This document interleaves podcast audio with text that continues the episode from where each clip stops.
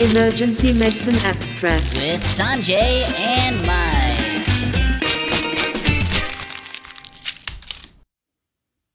Oh, are you going to start or am I going to start? What, what's happening? What's happening? we were both we were both just looking at each other, waiting for one of us to go. For We like actually 30 seconds. It was like a, it was like a, sh- No. a shootout at the OK Corral. We're just waiting a duel. it was actually 30 minutes. The time just flew by, but we both were just sitting here like, waiting. Oh, that was actually kind of awkward and weird. We don't normally have a lot of awkward moments between the two of us. No. I mean, I know there's a lot of awkward moments from an external person's observer, Yeah. but for, between us, That's right. we Bo- don't. yeah, a lot of people think we are both awkward. Yes. But as a And that's fair and probably true. within the unit, we think everything moves very smoothly. it certainly seems to. You know, I don't know if you know this, but this program is completely unedited. this is just we go yeah. and it just goes straight to press. Yeah, exactly. There's no production crew. There's nobody editing out the times when we're like, bleep, bleep. In fact, this for those of you listening on the morning of the first, this is a live broadcast. That's, That's how right. smooth the This whole is- thing yes, normally this is- goes. that's exactly right. It's sort of a Howard Stern kind of thing. And if there's a, actually a live studio audience, you want to say hi, everyone? yeah, there's a laugh track like Seinfeld style. yeah, exactly. Yeah. Yeah, we have well, we have a bass player in the corner to say hey to Jerry. How's it going?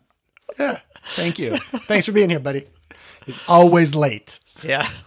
Ah, that's good stuff. Good stuff. So, yeah, Mike and I are, you know, in terms of what's going on personally, we're sort of in very different stages right now because I am just finishing up a family visit in my home. Yeah, you had uh, the whole clan from yeah, Texas. six people staying in our home, bringing the Yeah. grand total of people to 10 Yeah. in our little house, include 11 if you include Toby, the dog. Right, Toby is not a person. and we, you know, full disclaimer: Toby is not a person. they didn't come for a day or two days. They came for a week. So they were here for a while. But actually, you know, I got to say, I was very nervous about it. Turned out to be okay. That's great. Turned out to be okay. I'm sure everybody can relate, right? Uh, The society, for better or worse, has opened up a lot. There's a lot of people moving around, seeing people for maybe the first time in, you know, 18 months or so. And I think a lot of people, when I do the little casual surveys around, are having visitors or going to visit. So I Yeah, think you know. everybody can relate to people showing up and, And- saying, We're so excited to see and you. everyone can relate to the fear of like, for those of you who like, you know, maybe you're residents, you're a little bit younger, you just you don't know quite yet. If I was to say, hey, there are six family members coming, your significant other's family, and they are staying a week. yeah. if your heart doesn't drop to the pit of your stomach Yeah. when you hear that sentence, you just don't know You yet you what just- that feeling yeah, is. and so when you it. come in, and so the thing is, your expectations are so low. You know, and you're like, it's going to be terrible. It's going to be too crowded, blah, blah, blah. So it even turns out to be okay. It's a big win. it's a huge win. and so this one actually was, it was okay. So it was a huge win. And Mhm. you've got, well, so I I'm only- done now. Yeah, I only have three people coming, and they're coming tomorrow. It's my stepmom and my aunt and uncle. And, your stepmom's coming from France. and she's coming from France, and she's staying for two weeks. So that's going to be great.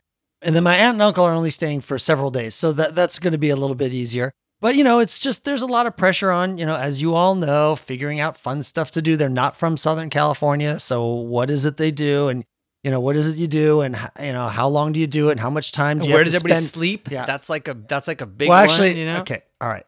In full disclosure, I've sent my aunt and uncle to my wife's father's, so my father-in-law's house. He lives nearby, really nearby, and he's kind of like a single guy now since my my mother-in-law died, and so they're gonna stay with him and sort of at night. So just to be, because you've been talking about this, yeah, that was I a I last hadn't minute. actually realized this.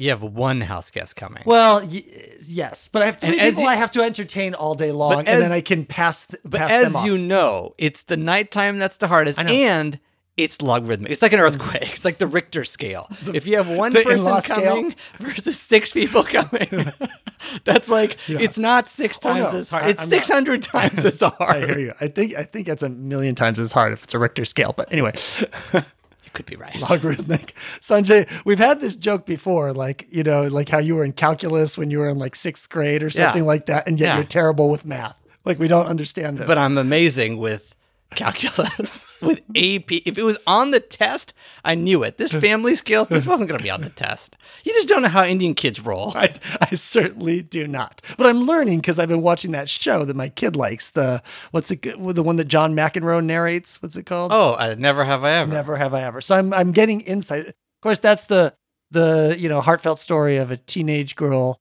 you know, and her travails as she uh, Yeah, she in grows up in the valley, and and so you know, it's exactly like Sanjay's life, actually. It's it's incredibly it's incredibly close. The nerdiness of it all. Speaking of nerdiness, we do have some nerdiness to get to on this particular thing. So Wow, what, what, a what what, a a segue. transition. we've You been practicing that one all week. Okay, so first we're gonna do the 24 papers. Yes, we got 24 papers, and there's I think I would say we're both kind of excited about this Yeah, week. you There's a lot of good papers. You know, the thing is, because, you know, I know maybe it feels to some of you like we cover a lot of COVID on the program. It's just the number of COVID papers in the journals is just really high. You know, that's like a There's lot like of what there 50% of the of but journal it articles. seems like it's starting to taper off. And this month, I think there's only one COVID paper this Yeah, month. maybe. And it's a MIS-C one, so Mhm. that's a little bit different. And I've got a PECARN study for kids under age three months. Yeah, I've got a targeted temperature management for cardiac arrest one, One of your- one of your it. one of my favorite favorite topics, you know? We've got had one sent to us by a listener about plastic bags saving people's lives. Oh, wow, that's going to be interesting. I've got another kid one about brews. So brief, resolved, uh, unexplained events. is it That's brew or cool. brewy? In my belief, it is brew. I've been saying brewy. Well, it makes sense because it was alti, but in my, you know, and I, I actually have been looking around and asking people what they say, and you get both directions, but I think it's brew. And the reason I think it's brew is actually because if the unexplained event becomes explained, it actually becomes a brie. And I'm not making that up. It's B R E E. And it just doesn't make sense for it to go from brewy to brie. It just, does, just doesn't make sense. So I think it's brew and brie. I'm I'll going with it. that. And we're just going to bury the old relationship to alti. And for the new generation, they'll just grow up going, hey, it's a brew. And your dog's name brew. And my dog's name, So that's Brew, another which again is is my dog is an incredibly benign golden doodle. So that just sets the stage of brews are like these happy, fuzzy little things that, you know, don't have a care in the world. Yeah, but we I, we really are excited about No, it's the good one. papers this month. So oh, this Oh, and I'm ending with one that talks about resident grit and how Oh grit. yeah! I, when we were selecting, that was a hotly contested who'd get to do this Yeah. one because it's so just you guys got to so wait cool. to the bitter end to hear how grit affects resident wellness and things like that. For the ultra summary, we have familiar voice Jess Monas joined by special guest Aaron Skolnik.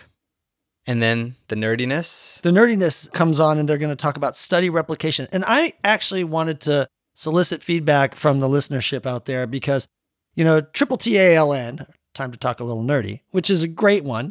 I'm just starting to, you know, not feel it anymore. And I feel like it should get a new name. And so I'm going to, I'm to start, I'm to start asking people what they think. And the ones that I just came up with on, on, like, as this is coming Mhm. up is, so you think you can nerd? All right. Oh, I, I love that Yeah. one. Yeah. And getting nerdy with it. That's pretty good too. You huh? just came up with just that? now. Yeah. That's very good. So those are my two that I'm, you know, I, we're, this is gonna this is gonna be a multi-year process to replace triple Get nerdy with it. Ah, I don't think that's going to be a way to, to get past that one. Oh, come on. Are- These are creative people out there. They're gonna have awesome stuff to suggest. Wow. I But- like I like both of those. Maybe we call both of them. we alternate. How about so you think you could get nerdy with it? da, da, da, da, da, da. All I know is if it ends up being so you think you can nerd, we're gonna have to have a video component so we can Yeah. see their their their nerd moves. I love it. But study replication Yes. Oh yeah, that's Ken and Swami are gonna talk about study replication in a very nerdy way. and shall we begin? Action. Paper chase. Abstract number one Risk of traumatic brain injuries in infants younger than three months with minor blunt head trauma. And this is by Abid et al. from the Annals of Emergency Medicine. Nate Kuppermann is the second author on this paper. So, as any parent of a toddler can attest to, me included, minor head trauma is a very common occurrence in children And sometimes the mechanism or something else about it is concerning enough to warrant a visit to the emergency department. Now, clinical decision instruments such as the PECARN pediatric head CT rule have a sensitivity of close to 100%, and they work by dividing patients into two different age groups age less than two years and age between two and 18 years. And these have the potential to reduce unnecessary CT scanning without missing clinically relevant traumatic brain injuries. In multiple large validation studies, PECARN seems to outperform similar rules that were designed for this very purpose, like chalice and catch. But one caveat to using the rule is that there's very limited data for children less than three months old. So, So the he- ones who aren't really even toddlers. That's they're, right. They're they're sitters, or they're not even sitters. They're not even back, sitters. They're back liars. Yeah, that's exactly right. they They don't even they're just blobs. sit. They They're lie. they just lie. They are very close. So here, the authors aim to assess the accuracy of the PECARN rule in children less than three months old. And this is a secondary analysis of the public use dataset from the PECARN prospective observational study, which included patients less than 18 years old with head trauma of less than 24 hours in duration before presentation, who had a GCS of 14 or 15. The authors here only looked at data from the infant's three months of age or less, with the outcomes of interest of number one, clinically important traumatic brain injury, number two, traumatic brain injury on CT, and number three, skull fracture on CT. And as in the original paper, like sort of the original derivation validation of the PECARN stuff, clinically important TBI was defined as death from the TBI, TBIs requiring a neurosurgical procedure, an intubation for at least 24 hours because of the TBI, or hospitalization for two or more nights because of the head trauma, right? And they choose that two or more night things because they felt like some of these kids were observed or something like that overnight or waiting to get a head CT. So, two or more nights and ongoing symptoms in association with the TBI on CT.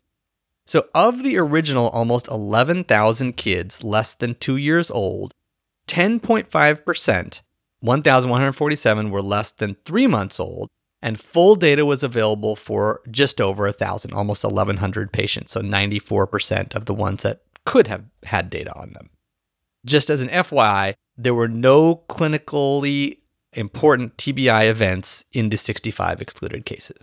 So, of the almost 1,100, 514 met PECARN low risk criteria and 567 did not. And just as a reminder, these low risk criteria are GCS less than 15, other signs of altered mental status. the high risk criteria. So you have to say no to all these things. Ah. Yeah. So GCS less than 15, other altered mental status, palpable skull fracture, non frontal scalp hematoma, loss of consciousness for more than or equal to five seconds, not acting normally per the parent, and severe mechanism of injury. So if you say no to all those things, then you're a low risk little, little, little baby. Among patients who did not meet the PECARN low risk criteria, the rate of clinically important traumatic brain injury was 4.2%, and traumatic brain injury on CT was 21.3%, and skull fracture was 28%. So those are ones who did not meet the criteria for being low risk. Among patients who did meet PECARN low risk criteria, the rate of clinically important traumatic brain injury was 0.2%, one patient. But traumatic brain injury on CT was actually 5.1%, and skull fracture was 4.6%. Now, they give a lot of details in this paper about the 10 patients that were sort of PECARN negative and still had bleeds.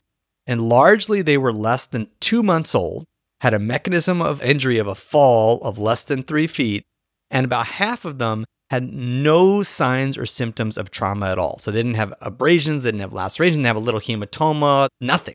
They look totally fine. Now, some limitations with this trial are that we don't know how many CTs were obtained, not because of suspicion for TBI, but for something else, like maybe like for a non-accidental trauma workup or something like that. And CTs were not obtained for all patients in the study, right? This wasn't like a regimen trial like that. And both of these could impact the prevalence of TBI in very unpredictable ways. So, although PECARN did accurately identify infants at low risk of clinically important TBI in their cohort, there was still a relatively high number of bleeds among infants who were PECARN negative. And the authors talk about this a lot in the discussion and say, like, these kids are just really hard. You know, they're just very difficult to examine, with the biggest caveat being, are they acting normally? Because, like Mike said before, they don't know how they act. They don't do very much, right? And I think There really is a big difference between even a six week old and a 10 week old. Even as a parent, your assessment of, well, are they doing stuff that's yeah, normal? are they sleepier than Yeah. normal? Are they uh, eating Yeah. less? Than, it's Right. very are they spitting up more, vomiting more? All of that stuff, you know? That's, That's right. So I think the authors really wanted to say, we're good, apply this to everybody less than three months old. But their discussion ends up being like hedged with a little bit of caution. I would think so. Saying, you know, so for- I mean, there's anatomic reasons why this is true, right? They have a thinner skull, there's like some other stuff. So, one thing I really want to drive home though is it is, it's stated clearly in the rule, but I think we forget it. It's the parent who has to assess them acting normally because it's really hard, Mm-hmm. Oh. but they have the best shot. Right, this you can't say like, oh, the kid looks pretty normal per me, or if you know grandma comes in or He's something. within a normal range, Yeah. which a normal range for Grandma's like, I, you know, I think they look pretty normal to me. It really does have to be the parent. Because if anybody has a shot of doing this correctly, it's them. But they're still saying take a little bit of caution with kids less than three months old. And I think generally I agree. Editor's commentary. In this retrospective database study of infants less than three months old with head trauma, one out of 541 patients at low risk by PECARN had a clinically important TBI, but nine more had bleeds despite being PECARN negative. Due to a combination of anatomical differences like a thin skull and difficulty in assessing mental status due to limited interactivity of the child, this should be considered a high risk cohort and we should take more caution in our approach to CT than we do with older infants, kids, and toddlers. Abstract number two hypothermia versus normothermia after out of hospital cardiac arrest. This is by Dankiewicz et al., and it's in the New England Journal of Medicine. Okay, so targeted temperature management, or also colloquially known as therapeutic hypothermia, continues to find itself nestled in society guidelines for the treatment of comatose people following resuscitation for out of hospital cardiac arrest. This is really despite very poor evidence. The initial two trials of this modality from back around like 2002 were really, really bad and very high risk for bias. And further, these trials did not attempt to maintain body temperature in the normal range. So they randomized people to hypothermia versus whatever. And we know that letting people get fevers in the post arrest period is actually quite detrimental. These studies are countered by the only really large trial on the topic that found no benefit of therapeutic hypothermia. But, and this is a, a big caveat, in that trial, an unplanned subgroup analysis was performed, and there was a trend towards improvement for hypothermia among patients who had non shockable rhythms. And so that led to some concern that maybe targeted temperature management of, or hypothermia would work in that group. A more recent small trial of patients with initial non shockable rhythm also showed a slight benefit to hypothermia compared with normal temperature. And we covered that paper maybe, I don't know, a year and a half ago or so. And we noted the findings were really quite marginal. And if a single case had been reclassified from a good neurologic outcome in the hypothermia group to a poor neurologic outcome, the results fell apart. So basically, statistically, very tenuous results. Yeah, and I know you. I think at some point in time over paper and email, I think you've gone through all these I papers. I know this is something that you know Yeah. you're particularly interested in. So it seems like the first couple of papers from Australia, if I remember There's correctly, one from Australia. yeah, yeah, they were kind of positive. A bunch of were terrible. guidelines changed though Yeah. based on those, and People now got excited. And now we've had a few papers after the fact going pump the brakes Yeah. here, but it's kind of a little There's bit still late. some ambiguity. Yeah. So the authors here decided to spend several years of their lives conducting an even bigger study to try to end this debate, at least for now.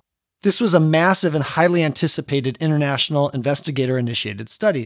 Patients were randomized one to one to targeted hypothermia of 33 degrees Celsius or normothermia, basically maintaining a temperature less than 37.5 for 40 hours. Eligibility was out of hospital cardiac arrest of presumed cardiac etiology. So you couldn't be like, my head got chopped off or something like that. So mm, that's consistent across all the trials, irrespective of the initial rhythm, whether it was shockable or not. They had to be comatose and have sustained ROSC of at least 20 minutes before initiating the temperature control measures. The key outcomes were death at six months and survival with poor neurologic outcome at six months, defined as a modified Rankin scale of four to six, so really bad. Adverse events were also collected. Outcomes were assessed by a blind assessor at six months, but otherwise the trial was unblinded. It's very difficult to blind whether you're, you know, got all these cooling measures on and all that kind of stuff. Several subgroup analyses were planned, including, very importantly, initial shockable rhythm versus not initial shockable rhythm. 1,861 patients were enrolled. 1,861. To put in perspective, those initial studies, the two initial studies out of Australia back in 2002 combined had less than 300 people. The huge trial that showed no benefit from like 2015 or so had 900 people. And then the other trial had about 250. So this is like more than all the other trials combined, almost double all the other trials combined. So it's a really, really, really big trial. Mean age was 64, 80% men, 91% had witnessed cardiac arrest, greater than 80% had bystander CPR, and about three quarters had an initial shockable rhythm. So most of these were really good prognostic indicators. Results. Ready? Okay, it's very nuanced. Hypothermia did not work. Period. Full stop. End of story. Drop the mic? That's a drop the mic. I mean, like at all. Subgroups, the whole nine yards. Nothing worked. So I'll go through a couple things, but hypothermia did not work.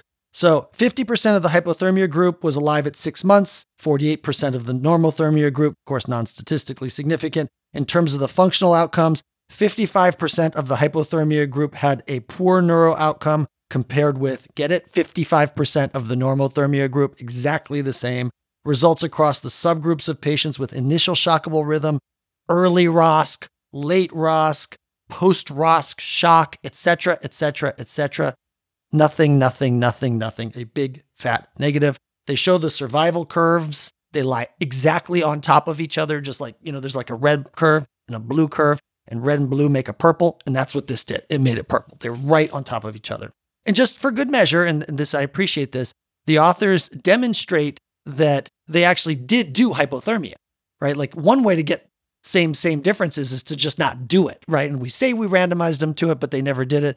But when they look at the curves of the temperatures of the patients, they diverge immediately and vastly for the 40 hours. So they adhered to the protocol. It just made no difference.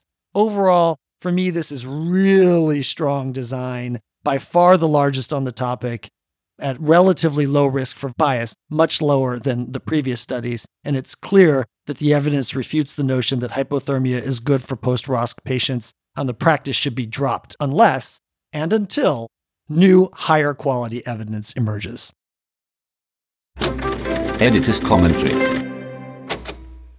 This extraordinarily large and well conducted study plainly shows that therapeutic hypothermia is not beneficial for resuscitated comatose patients with out of hospital cardiac arrest of presumed cardiac origin, regardless of initial rhythm.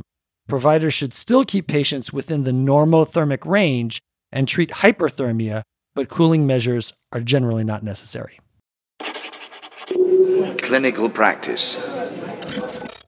Abstract number three engagement of the median glossoepiglottic fold and laryngeal view during emergency department intubation. This is by Driver et al. from the Annals of Emergency Medicine. A lot of Annals papers this month, which, you know, tends to make for a pretty good month usually. They tend to be on point. They certainly are relevant. So, when performing an intubation, there are lots of different technical aspects that you can sort of practice and modify a little bit to increase your view, you know, like change the position of the patient and do some, you know, sniffing position and the way you kind of hold the blade and all these different things. But one I had never heard of before, and Mike said when we were doing the paper selection said he'd never heard of it mm-hmm. either, was when using a Mac blade to aim the tip of it at something called the midline vallecular fold.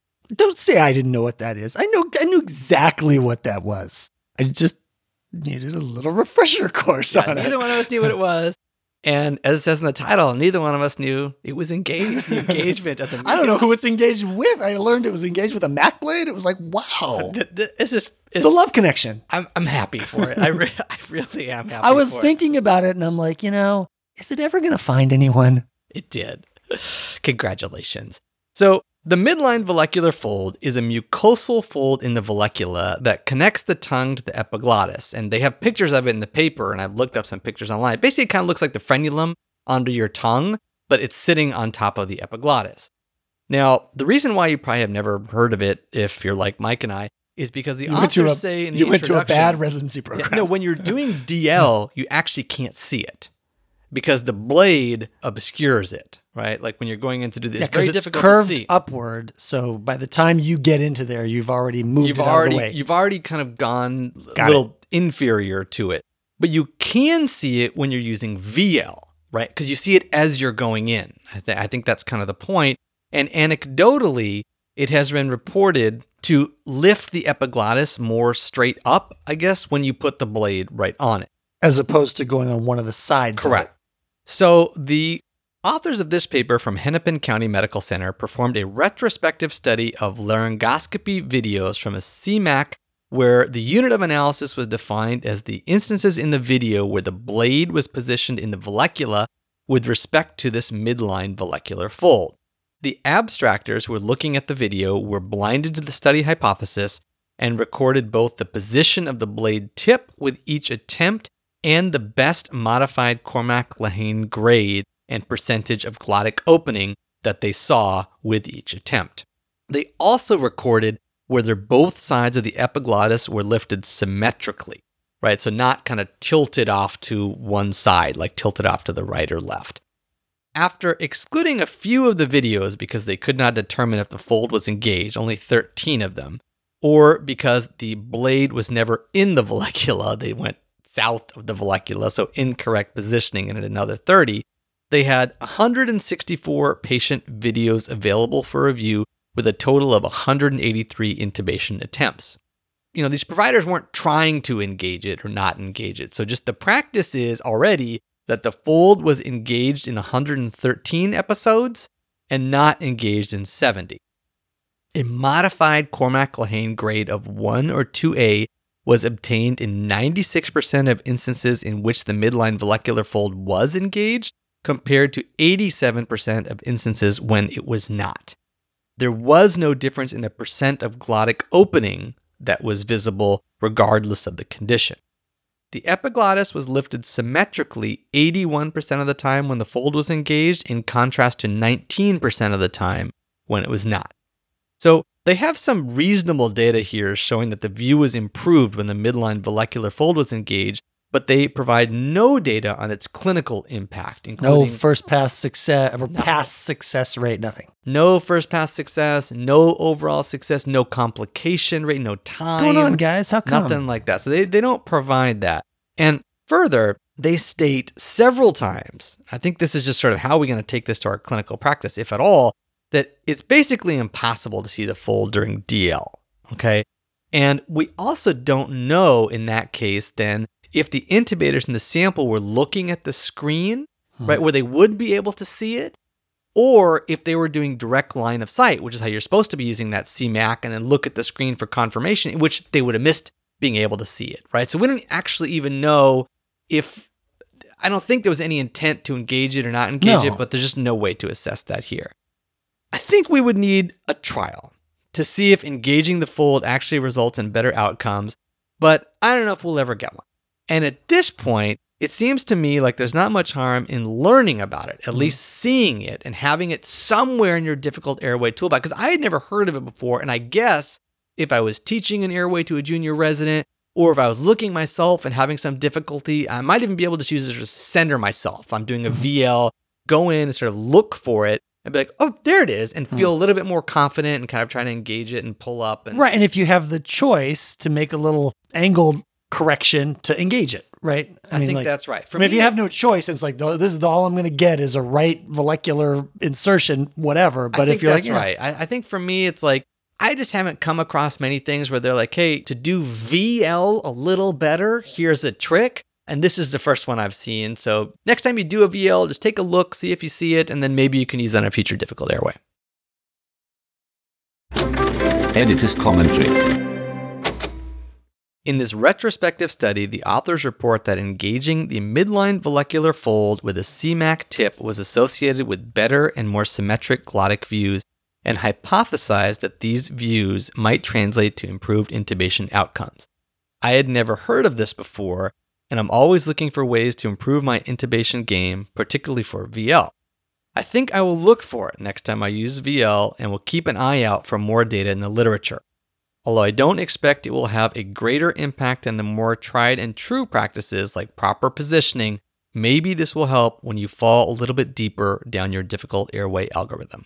Abstract number four effect of rapid respiratory virus testing on antibiotic prescribing among children presenting to the emergency department with acute respiratory illness, a randomized clinical trial by Rao et al. in JAMA Network Open. So, this is about PCR tests for respiratory pathogens that one can get with rapid turnaround in the ED, which I think a lot of us have now, especially in the era of COVID. There's a lot of rapid respiratory panel turnaround kits. The authors start by noting that for children, it's always a virus. And despite this, we still give antibiotics, they say, about 50% of the time, which seems a little bit high, but they cite some studies that say that.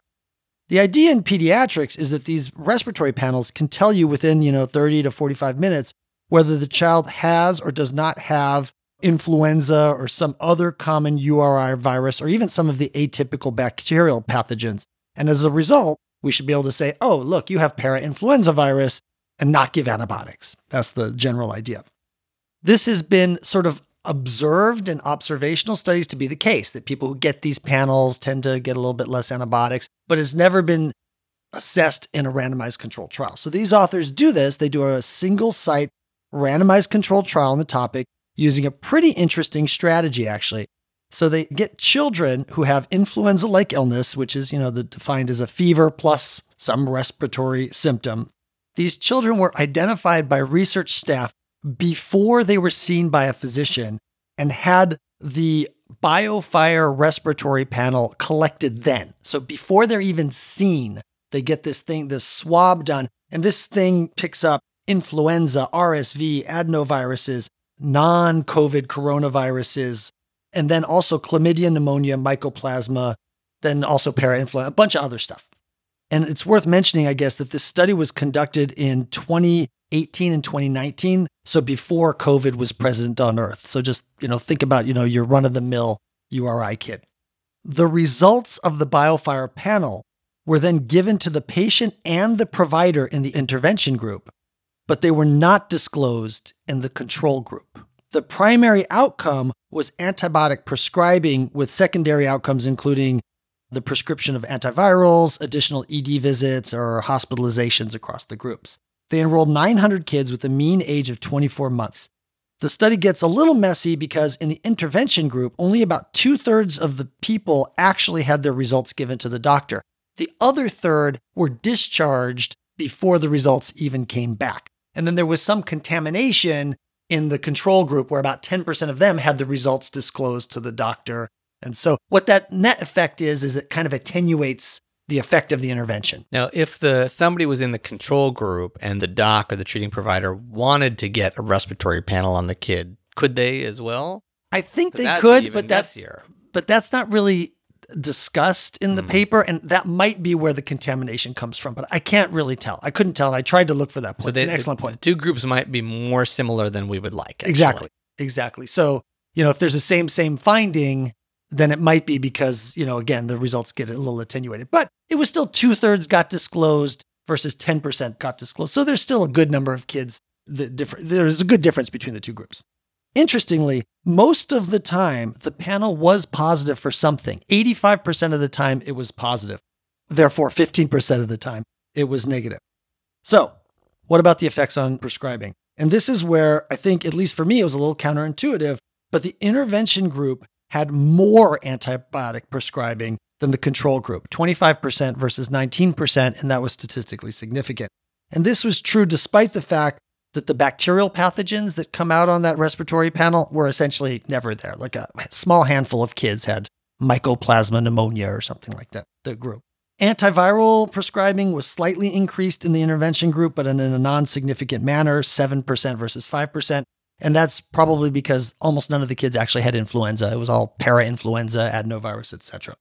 All the other measures were the same. The need for follow-up visits, hospitalizations, etc., etc. But these findings could be tempered a little bit by there was a relatively high loss to follow-up rate. So, how do you explain all this? Well, I actually think it's pretty easy to explain. So, I think what this paper shows is that we're pretty good at prescribing nothing for URIs, right? In the control group, we only gave it to 19% of the kids, not 50% like they suggested earlier. And while we could argue that, you know, that should be 2% or 5% or whatever, and you know, that's okay, we can make improvements on that. It's not terrible like we thought. When this panel is performed, we end up with a bunch of viruses, which we already knew or suspected a priority, but also with a bunch of negative results. 15% of them where it's not detected. And I think clinicians then maybe get concerned and they're like, well, if it's none of the viruses, maybe it is a bacteria, maybe it is strep pneumo, maybe it is something else. I think that that might be what's pushing the prescribing up in the hmm. intervention group. They didn't say that. They didn't No. give that, right? Like No. of the ones who were negative, negative on the panel, No, they didn't what percent got antibiotics? It was if intent that was like treat. 100%, Right. then Yeah, it's intent to treat, and that's a good, you know, follow-up study that ought to be done. The way I think to improve this is to only use the pathogen panel when one is seriously considering or even planning on giving antibiotics to begin with, rather than on all comers before the doctors assess them and all that kind of stuff, because that's what they did here, right? They did before the doctor. It wasn't the I'm on the fence case. And so it has some weird effects and that, that don't reflect normal clinical practice. which is which is good advice when we get back to a non-COVID world. Right, exactly. That's a good point. You know, and now it's every kid is getting a respiratory panel. or God, so- who knows what we're we're changing on a weekly basis what we're doing. But you're absolutely right about that. Anyway, despite the shortcomings of the paper in the terms of the methodology used or the way the methodology kind of altered the reality of this, I applaud the authors for advancing the science on this topic. And I think, you know, it's a good RCT. I think, you know, it needs to be repeated. Studying that cohort of patients we're ambivalent on, but I think this was a good effort. Editor's commentary. Respiratory pathogen panels may have an important role to play in antibiotic stewardship, but this study shows that when they are used indiscriminately for children with influenza like illness, they may actually, paradoxically, increase prescribing. These panels should probably only be ordered when the clinician is truly confused about whether the child has a bacterial source of their apparent infection and was leaning towards prescribing antibiotics. Abstract number five prevalence of incidentally detected signs of intracranial hypertension on MRI and their association with papilledema. This is by Chen et al. from JAMA Neurology. So, as our access to imaging gets easier, right, and the number of tests we perform goes up, the number of incidental findings that we find is sure to follow, right? This is the old don't go fishing unless you want to catch a fish. And when you do an MRI, you might catch a lot of fish. you might catch an alligator. So, in this case, the authors are looking at the incidence of findings consistent with intracranial hypertension on MRI in a consecutive sample of adult patients getting outpatient brain MRIs for any indication at the Emory Health Center who provided consent to also receive a couple of things. Like, so when they're waiting for their MRI, then it also provide consent for a fundoscopic exam where they did photos, photos of the fundus with a camera with pupillary dilatation, symptom review, asking them questions about if they're having a headache, etc., and a medical record review. So they could dive into the charts and kind of see what's going on with these people. So over six months, 296 patients were included in their analysis. 65% were female. The median age was just under 50 years. 66% were overweight or obese. And 41% had headaches or history of headaches at the time of the MRI. So remember, these were just you know anybody going in to get an MRI. Some were for you know there was a malignant Staging cancer. staging cancer. Some were for headache, unexplained headache, and just under 50%, exactly 49%, had at least one MRI sign of intracranial hypertension. And five of the patients, or 1.7%, had four signs of intracranial hypertension on the MRI. Okay, so that's like, you know, and this is not something we talk about a lot, kind of the number of signs and how that translates to some clinical outcomes. It probably because we don't know a lot about it, which is one of the interesting things. This is a pretty rangy paper, but that's one of the interesting things in there. So, a lot of people had evidence of intracranial hypertension. A few had evidence of kind of more concerning, or maybe there's some clinically relevant here intracranial hypertension. What percent had papilledema? 1.7%. So, very low Not very many. of the whole sample. Now, the prevalence of papilledema did go up as the number of signs of intracranial hypertension went up. So, 2.8% of the patients with greater than or equal to one sign of intracranial hypertension MRI had papilledema versus 40% of the patients with greater than four signs. But still, less than half. Still less than half. But even in the patients with the most signs on MRI, exactly what we said, 60% didn't have it. Of the five patients that did have papilledema, almost all of them had some pathology that warranted treatment. This paper is of great interest to neurologists because traditionally, finding some sign of intracranial hypertension on MRI means that the patient should get kind of an aggressive workup, including a lumbar puncture. The authors here are kind of suggesting that intracranial hypertension may be more common than we previously thought, at least as diagnosed by an MRI with like one of these soft signs. And that papilledema is actually very, very rare. So perhaps the correct thing to do should be if you see one of these soft signs of intracranial hypertension is to refer the patient for an ophthalmologic exam, right? They don't have to run down to the ER and do it, but they should get some relatively urgent opto exam instead of considering doing an LP for all these people. The confusing part is that they don't provide subgroup data on patients who are getting an MRI specifically because of a clinical suspicion of intracranial hypertension or increased pressure, right? If these patients had some even one sign of intracranial hypertension on MRI, maybe they should all get an LP regardless of fundoscopic findings. And I think that's important for us in the ED, and they just don't provide any data on it here. We all know that assessing for papilledema is very difficult in our jobs. Dare I say, absolutely impossible and totally unreliable. The authors here suggest that it has value in triaging patients. I think it's worth knowing, you know, about this paper that more signs of intracranial hypertension on MRI equate to more pathology. So maybe these are really the ones that we should try to do a fundoscopic exam, try to do an ultrasound to look for like the disc cup ratio, to send them urgently to an ophthalmologist. So there's kind of a lot of things going on in this paper, but I thought sort of this understanding the, the number of signs has some value, and maybe all these people don't need to rush to a neurologist to get an LP and some other things. Editor's commentary. In this consecutive sample of patients getting brain MRI, at least one sign of intracranial hypertension was seen in about half of the cases, but papilledema was very rare at 1.7% on fundus photography. My take home here is that if there's only one sign of intracranial hypertension and that's not what you were looking for when you ordered the MRI, you probably don't need to waste much time doing a fundoscopic exam in the ED, as a positive will be very rare, so referral is probably appropriate. If there are more than four signs of intracranial hypertension on MRI, or you were looking specifically for intracranial hypertension and found something, then get ophthalmology or neurology involved for further testing or fundoscopic exam in real time. Abstract number six electrocardiographic diagnosis of acute coronary occlusion MI in V paced rhythm using the modified Sgarbossa criteria by Dodd et al. in the Annals of Emergency Medicine. So the authors here note that you can't tell if a patient has had an MI in the past when they are paced or have a left bundle branch block because Q waves are obscured under these electrical circumstances. Okay? That seems pretty obvious. Q waves are weird, you can't tell. However, since occlusive acute MI has nothing to do with Q waves, but rather how the myocardium is repolarizing, the ST segments, we should still be able to see acute MI on the EKG.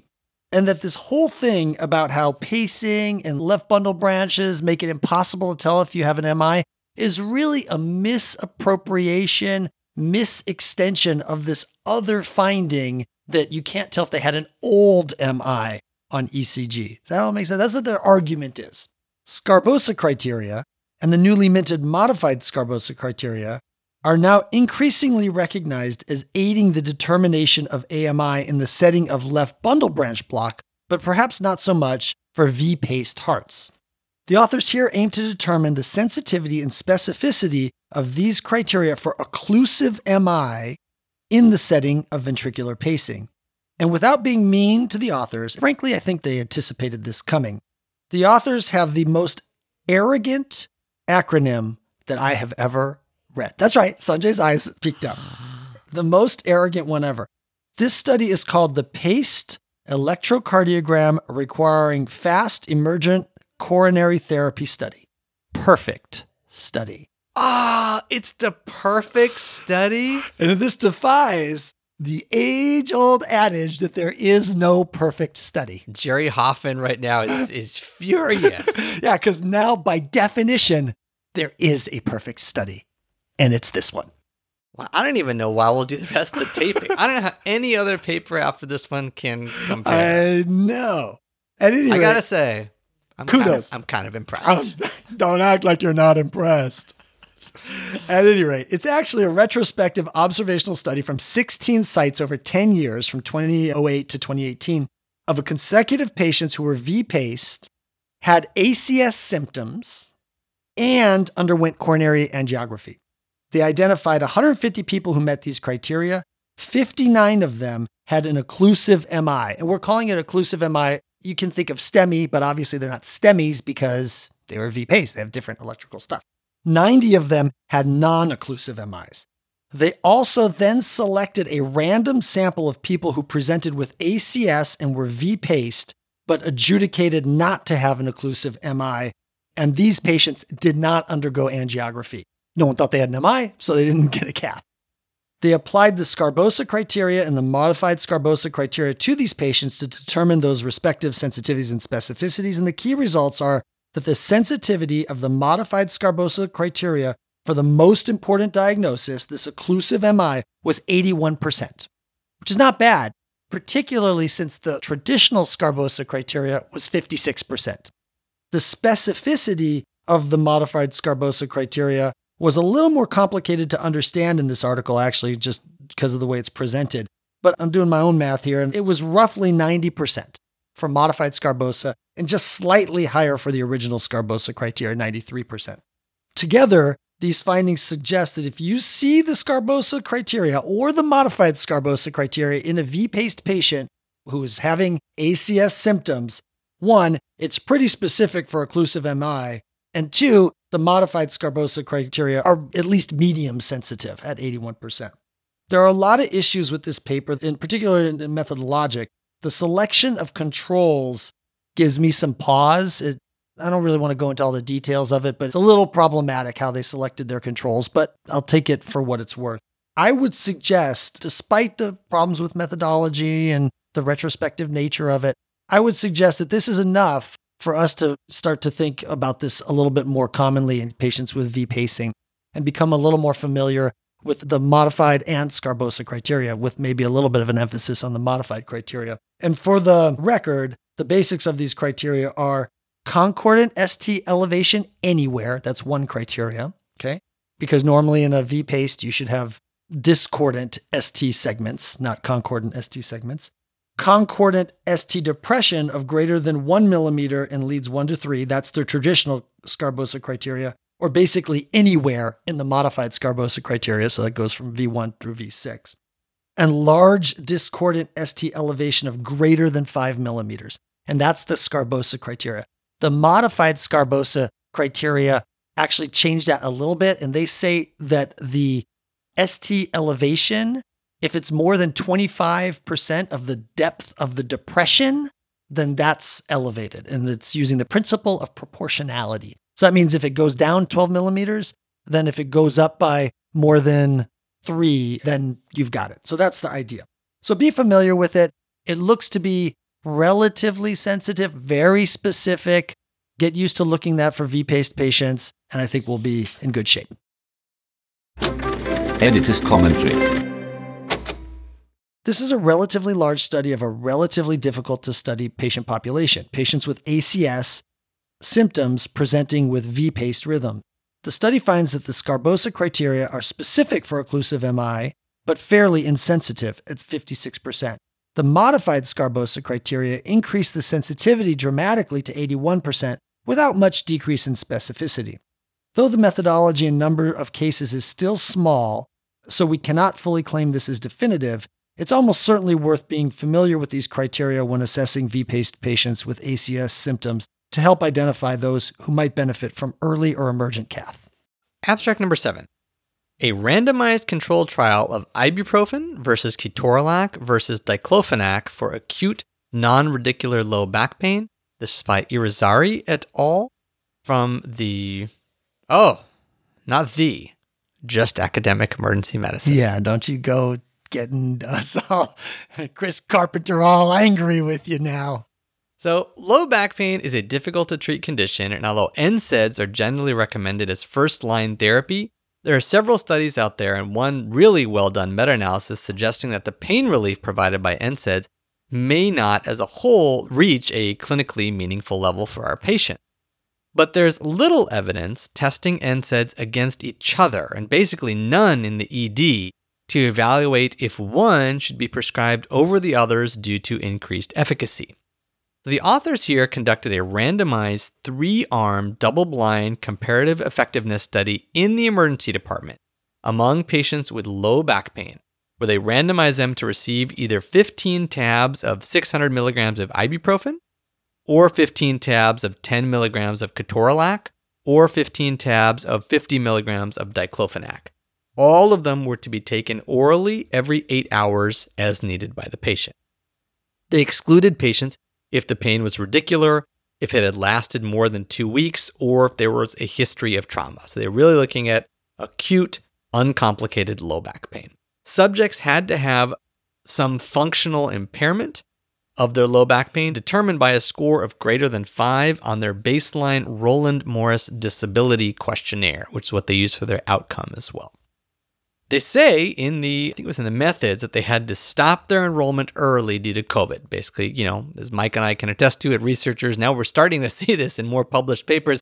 They just shut all research down, like during the COVID pandemic, you know, at least during the heat of it, which was a reasonable thing to do. So instead of waiting to resume, they just said, we'll publish what we've got right now, which I think is pretty reasonable. And they ended up providing data on just over like about 190 patients, so 66 subjects in each arm. Their primary outcome was improvement in this RMDQ score at day five.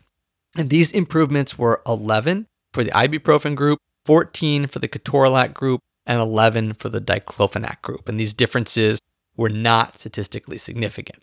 There were multiple secondary outcomes they looked at in this paper. Some of the more interesting ones were the RMDQ improvement at day two, which was 5.6 for the ibuprofen group, 9.9 for the ketorolac, and 9 for the diclofenac.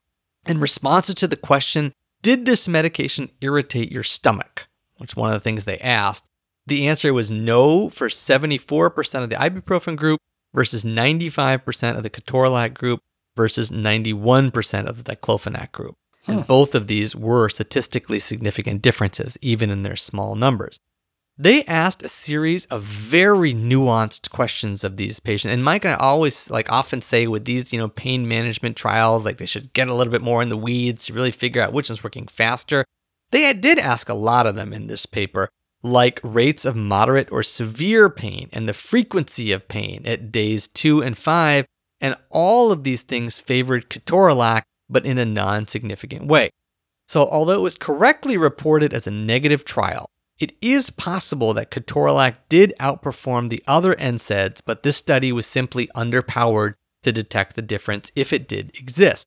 Now, before you hear this and I'll jump on like a ketorolac bandwagon. Yeah, look at you, Mister, taking money from Ketorolac Inc. Oh yeah, you don't you don't like my ketorolac t-shirt? I was wondering about that Ketorolac sign you have across your hood of your car now. Yeah. This car looks like a, It's- it's a new Ricky car. Bobby, a Ricky Bobby NASCAR has a Ketorolac all over it. Yeah, you didn't notice that when you call me now, my phone says this phone is brought to you by Ketorolac. The Ketorolac majority share owner will be with you shortly. Before you all are like me and sell out to the Ketorolac machine, we need to acknowledge some of the major limitations of this trial, including that they did not record, they did a lot of cool things, but they did not record baseline or follow up pain scores. Also, they don't report on other medications used, right? If these patients were taking a bunch of Tylenol, they got some Norco or something else, and they just don't say. It was a pretty high loss to follow up rate.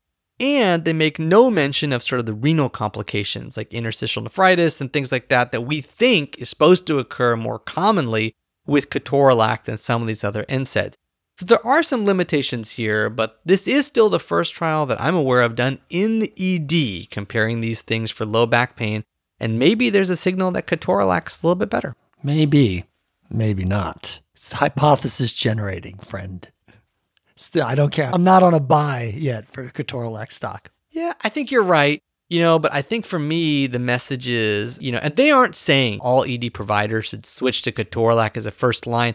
I think for me, this is more if I was to find the right patient, you know, who'd been taking NSAIDs, like at home, I'm taking ibuprofen, it's just not working. I might try Ketorolac for that person. So I think there is some value in understanding this data. Editor's commentary. In this randomized control trial of three different oral NSAIDs for emergency department patients with low back pain, the authors report no difference in the primary outcome in change of disability between groups, but most of the outcomes actually favor ketorolac, and the study may have been underpowered to see superiority if it actually existed. I am not going to replace ibuprofen as my first line therapy because this study has flaws, and there is no look at differences in important side effects like renal toxicity, but might consider using ketorolac for the right patient who I feel might benefit from NSAIDs but is simply not responding to ibuprofen before moving on to a narcotic. Abstract number eight Healthy life year costs of treatment speed from arrival to endovascular thrombectomy in patients with ischemic stroke, a meta analysis of individual patient data from seven randomized clinical trials. This is by Almekhlafi et al. in JAMA Neurology. And so we've spent a lot of time over the past couple of years talking about how EVT or endovascular therapy works, and we're pretty confident it works for people with large vessel occlusive stroke with suitable ischemic tissue, almost regardless of last known well time. I think the motivation of this article is that that general message that EVT works regardless of last known well time could be extended and misinterpreted to mean that time to EVT doesn't matter. Just, you know, okay, you know, whatever, just get to it when you get to it. It takes a couple hours to organize, so be it. So the authors here sought to show that even though EVT is better than no EVT across a wide set of time intervals, that earlier EVT is better. A principle that probably none of us would seriously argue with, but has never been studied rigorously. They obtained detailed case report files from the Hermes Collaborative. That's a group that shares data on all the EVT trials for stroke. They included all the patients who got EVT and then they model their functional outcomes. So the outcome is functional MRS type stuff, outcomes against various process measure times, like ED to needle time, ED to reperfusion time, last known well time to reperfusion time, etc. In this way, they get an estimate of the effect of a longer time to EVT or, you know, needle to EVT or door to EVT or whatever it is against those functional outcomes. Importantly, despite the title, where it says, you know, a meta analysis of individual patient data from seven randomized controlled trials, sounds like it's a meta analysis of random. It's not. This is observational data that arises from randomized control trials, but there's no control groups here. All of these people got EVT, just some of them got it a little bit earlier in their time course and some of it got a little bit later. So let's not confuse this for actual randomized data.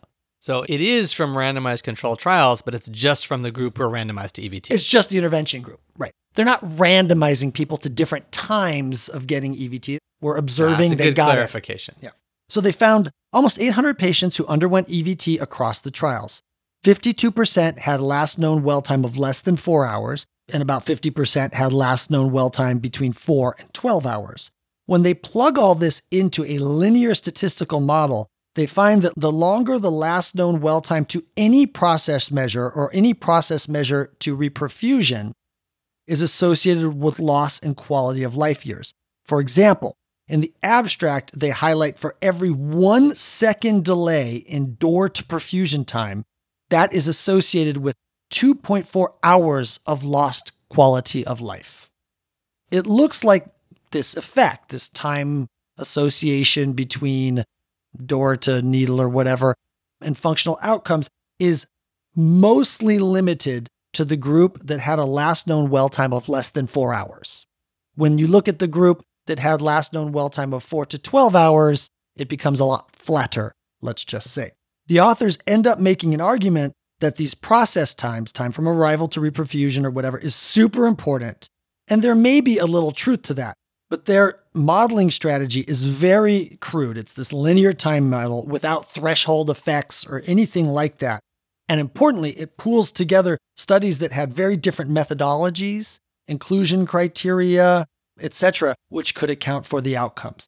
So, while I think it's probably generally true that if you're going to undergo EVT, probably sooner is better, the idea that each second matters is really silly. And if it's ever really studied, like, you know, in some kind of more randomized way and with more rigorous methodology, I'm almost certain it'll be proved to be untrue.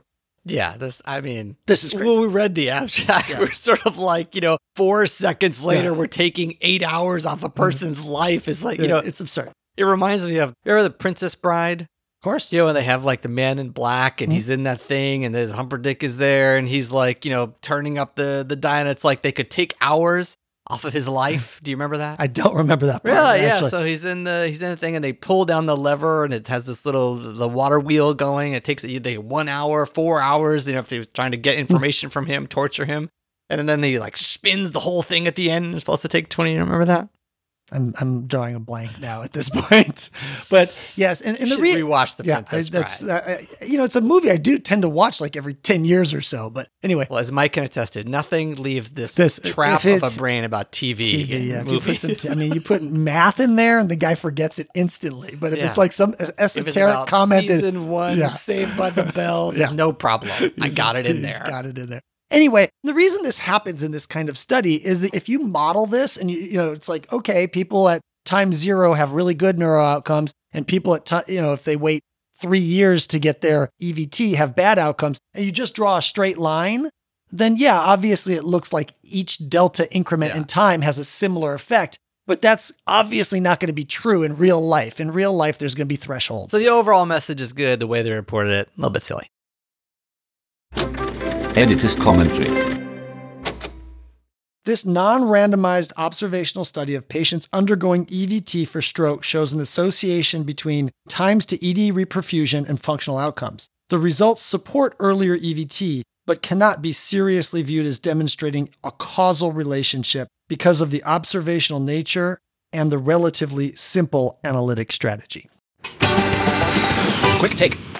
Abstract number nine comparing real time and intermittently scanned continuous glucose monitoring in adults with type 1 diabetes, ALERT, a six month prospective multicenter randomized control trial. This by Visser et al. in Lancet. So this one is going to be done as a quick take. But just so you know, in the recent years, the world of home glucose self monitoring has moved away from fingerstick blood glucose tests. This is like a bit of a dinosaur, actually and towards the use of subcutaneous sensors and transmitters that are capable of reporting glycemic levels either on demand.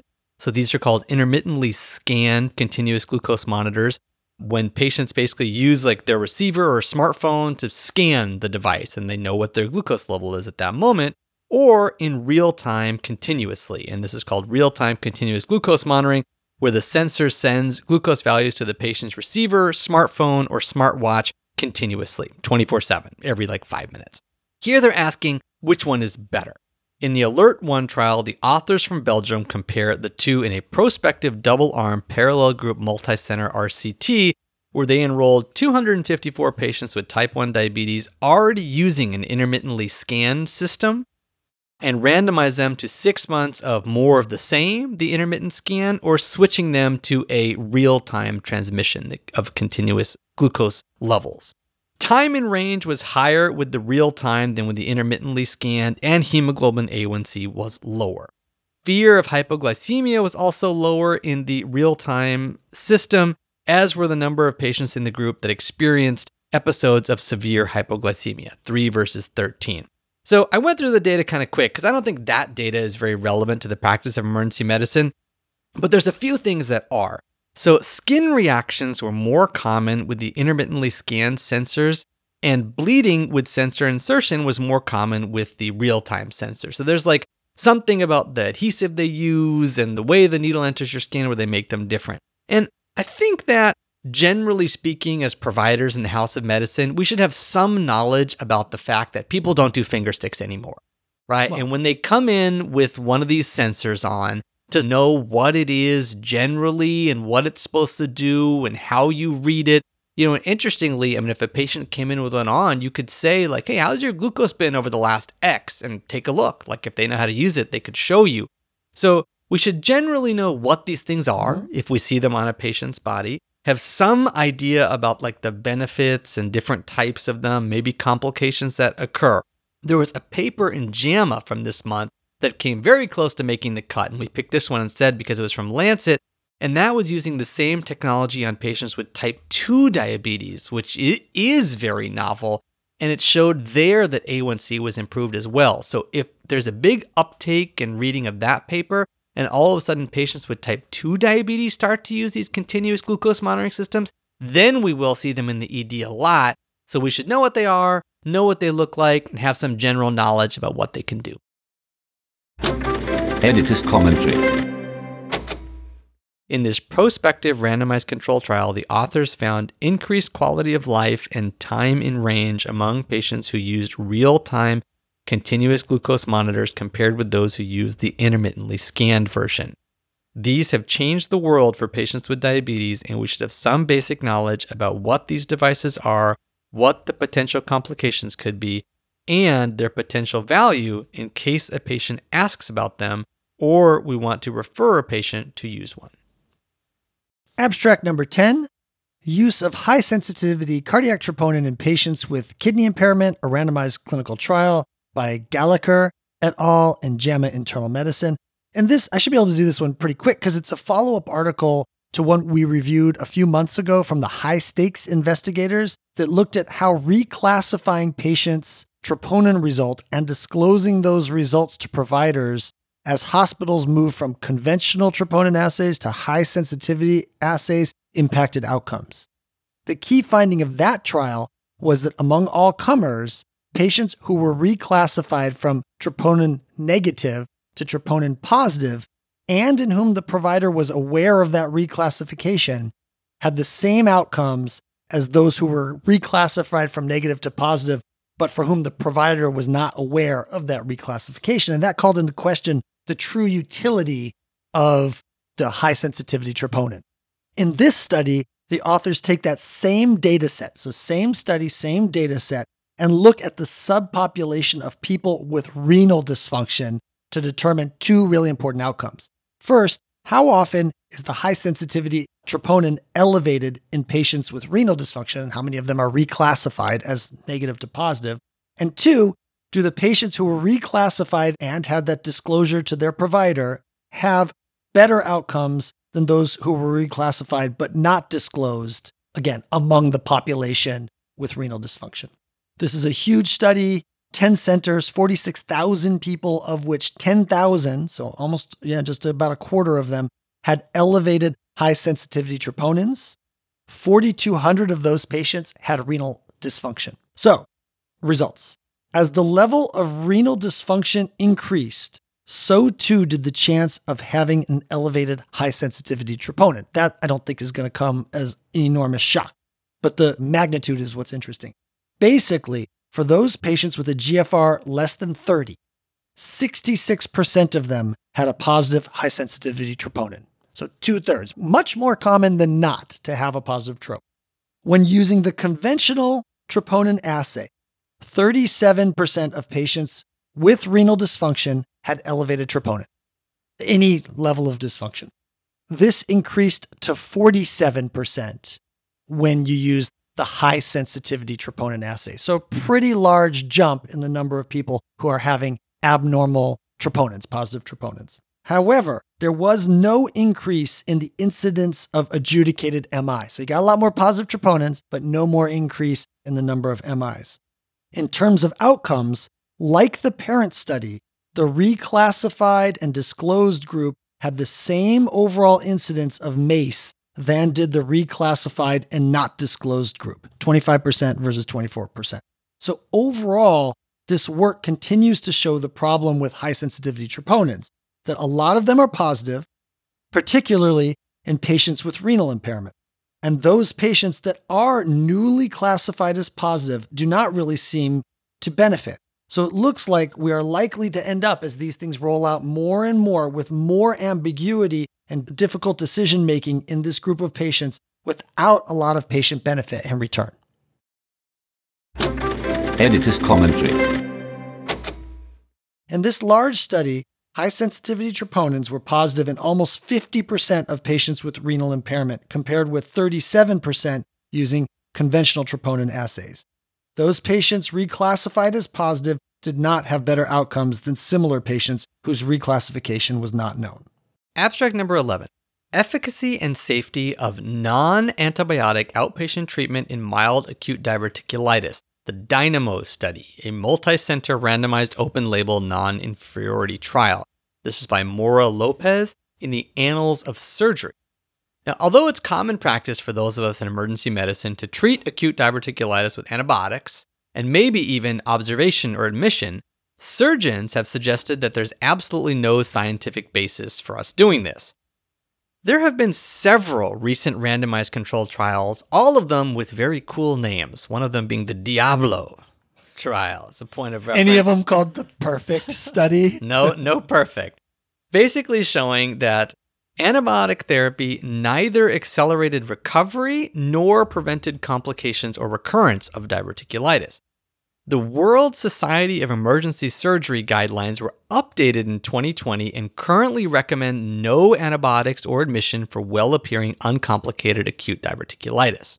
The DINAMO study is a multi center prospective open label non inferiority RCT with a primary objective to assess if outpatients treated without antibiotics would have different admission rates, and secondary outcomes of the study included things like ED revisits, pain, and complications.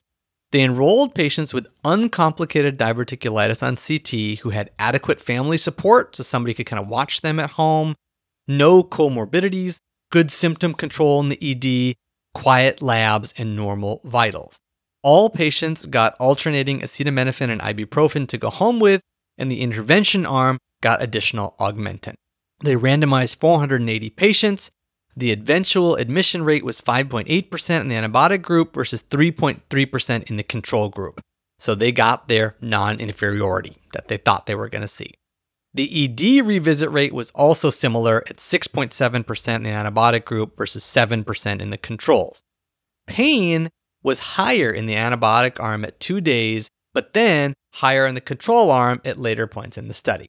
In terms of complications, there were no emergency surgeries needed in either group.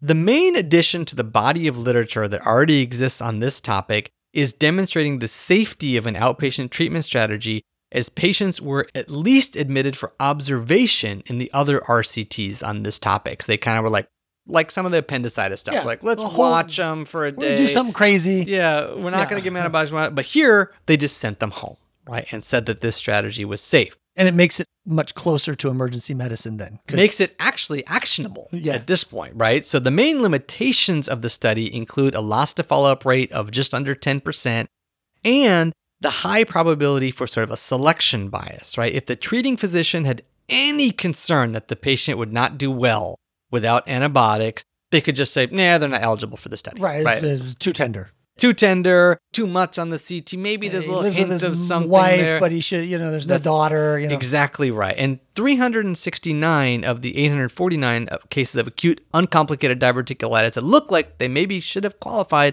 were actually excluded. Now, figuring out the right candidate for no antibiotics will be hard, as all of the randomized trials up to date have had a massive number of exclusions, right? You really had to be like pristine looking to be able to go home with no antibiotics This is almost like CT overread diverticulitis. no, they had diverticulitis. It wasn't quite that, but all these secondary signs of abscess or a little bit of free, they didn't have any of that. But no stuff. white count even? Labs quiet? Is that what you mean? Like they Yeah, you have to have all like they looked at inflammatory markers and stuff. You have to be pretty quiet. And although actually so, you know, I'm talking about these World Society of Emergency Surgery, the American Society of Colon and Rectal Surgeons also have endorsed this approach, hmm. right? Of saying so the societies are moving this way, but I haven't seen similar support at the local level, sort of at community EDs. or at the bedside? I don't know anybody who's doing this. And I would suspect before we're going to change to a no antibiotic strategy, it's not just the surgeons who have to buy in, it's all three of the relevant organizations and patients. So, emergency medicine has to buy into this approach, and GI has to buy into this. And they have not updated their guidelines to say that no antibiotics is okay. So, for now, I'm still giving antibiotics, but know that the evidence for that practice in a very well appearing patient is saying maybe it's unnecessary. Editor's commentary.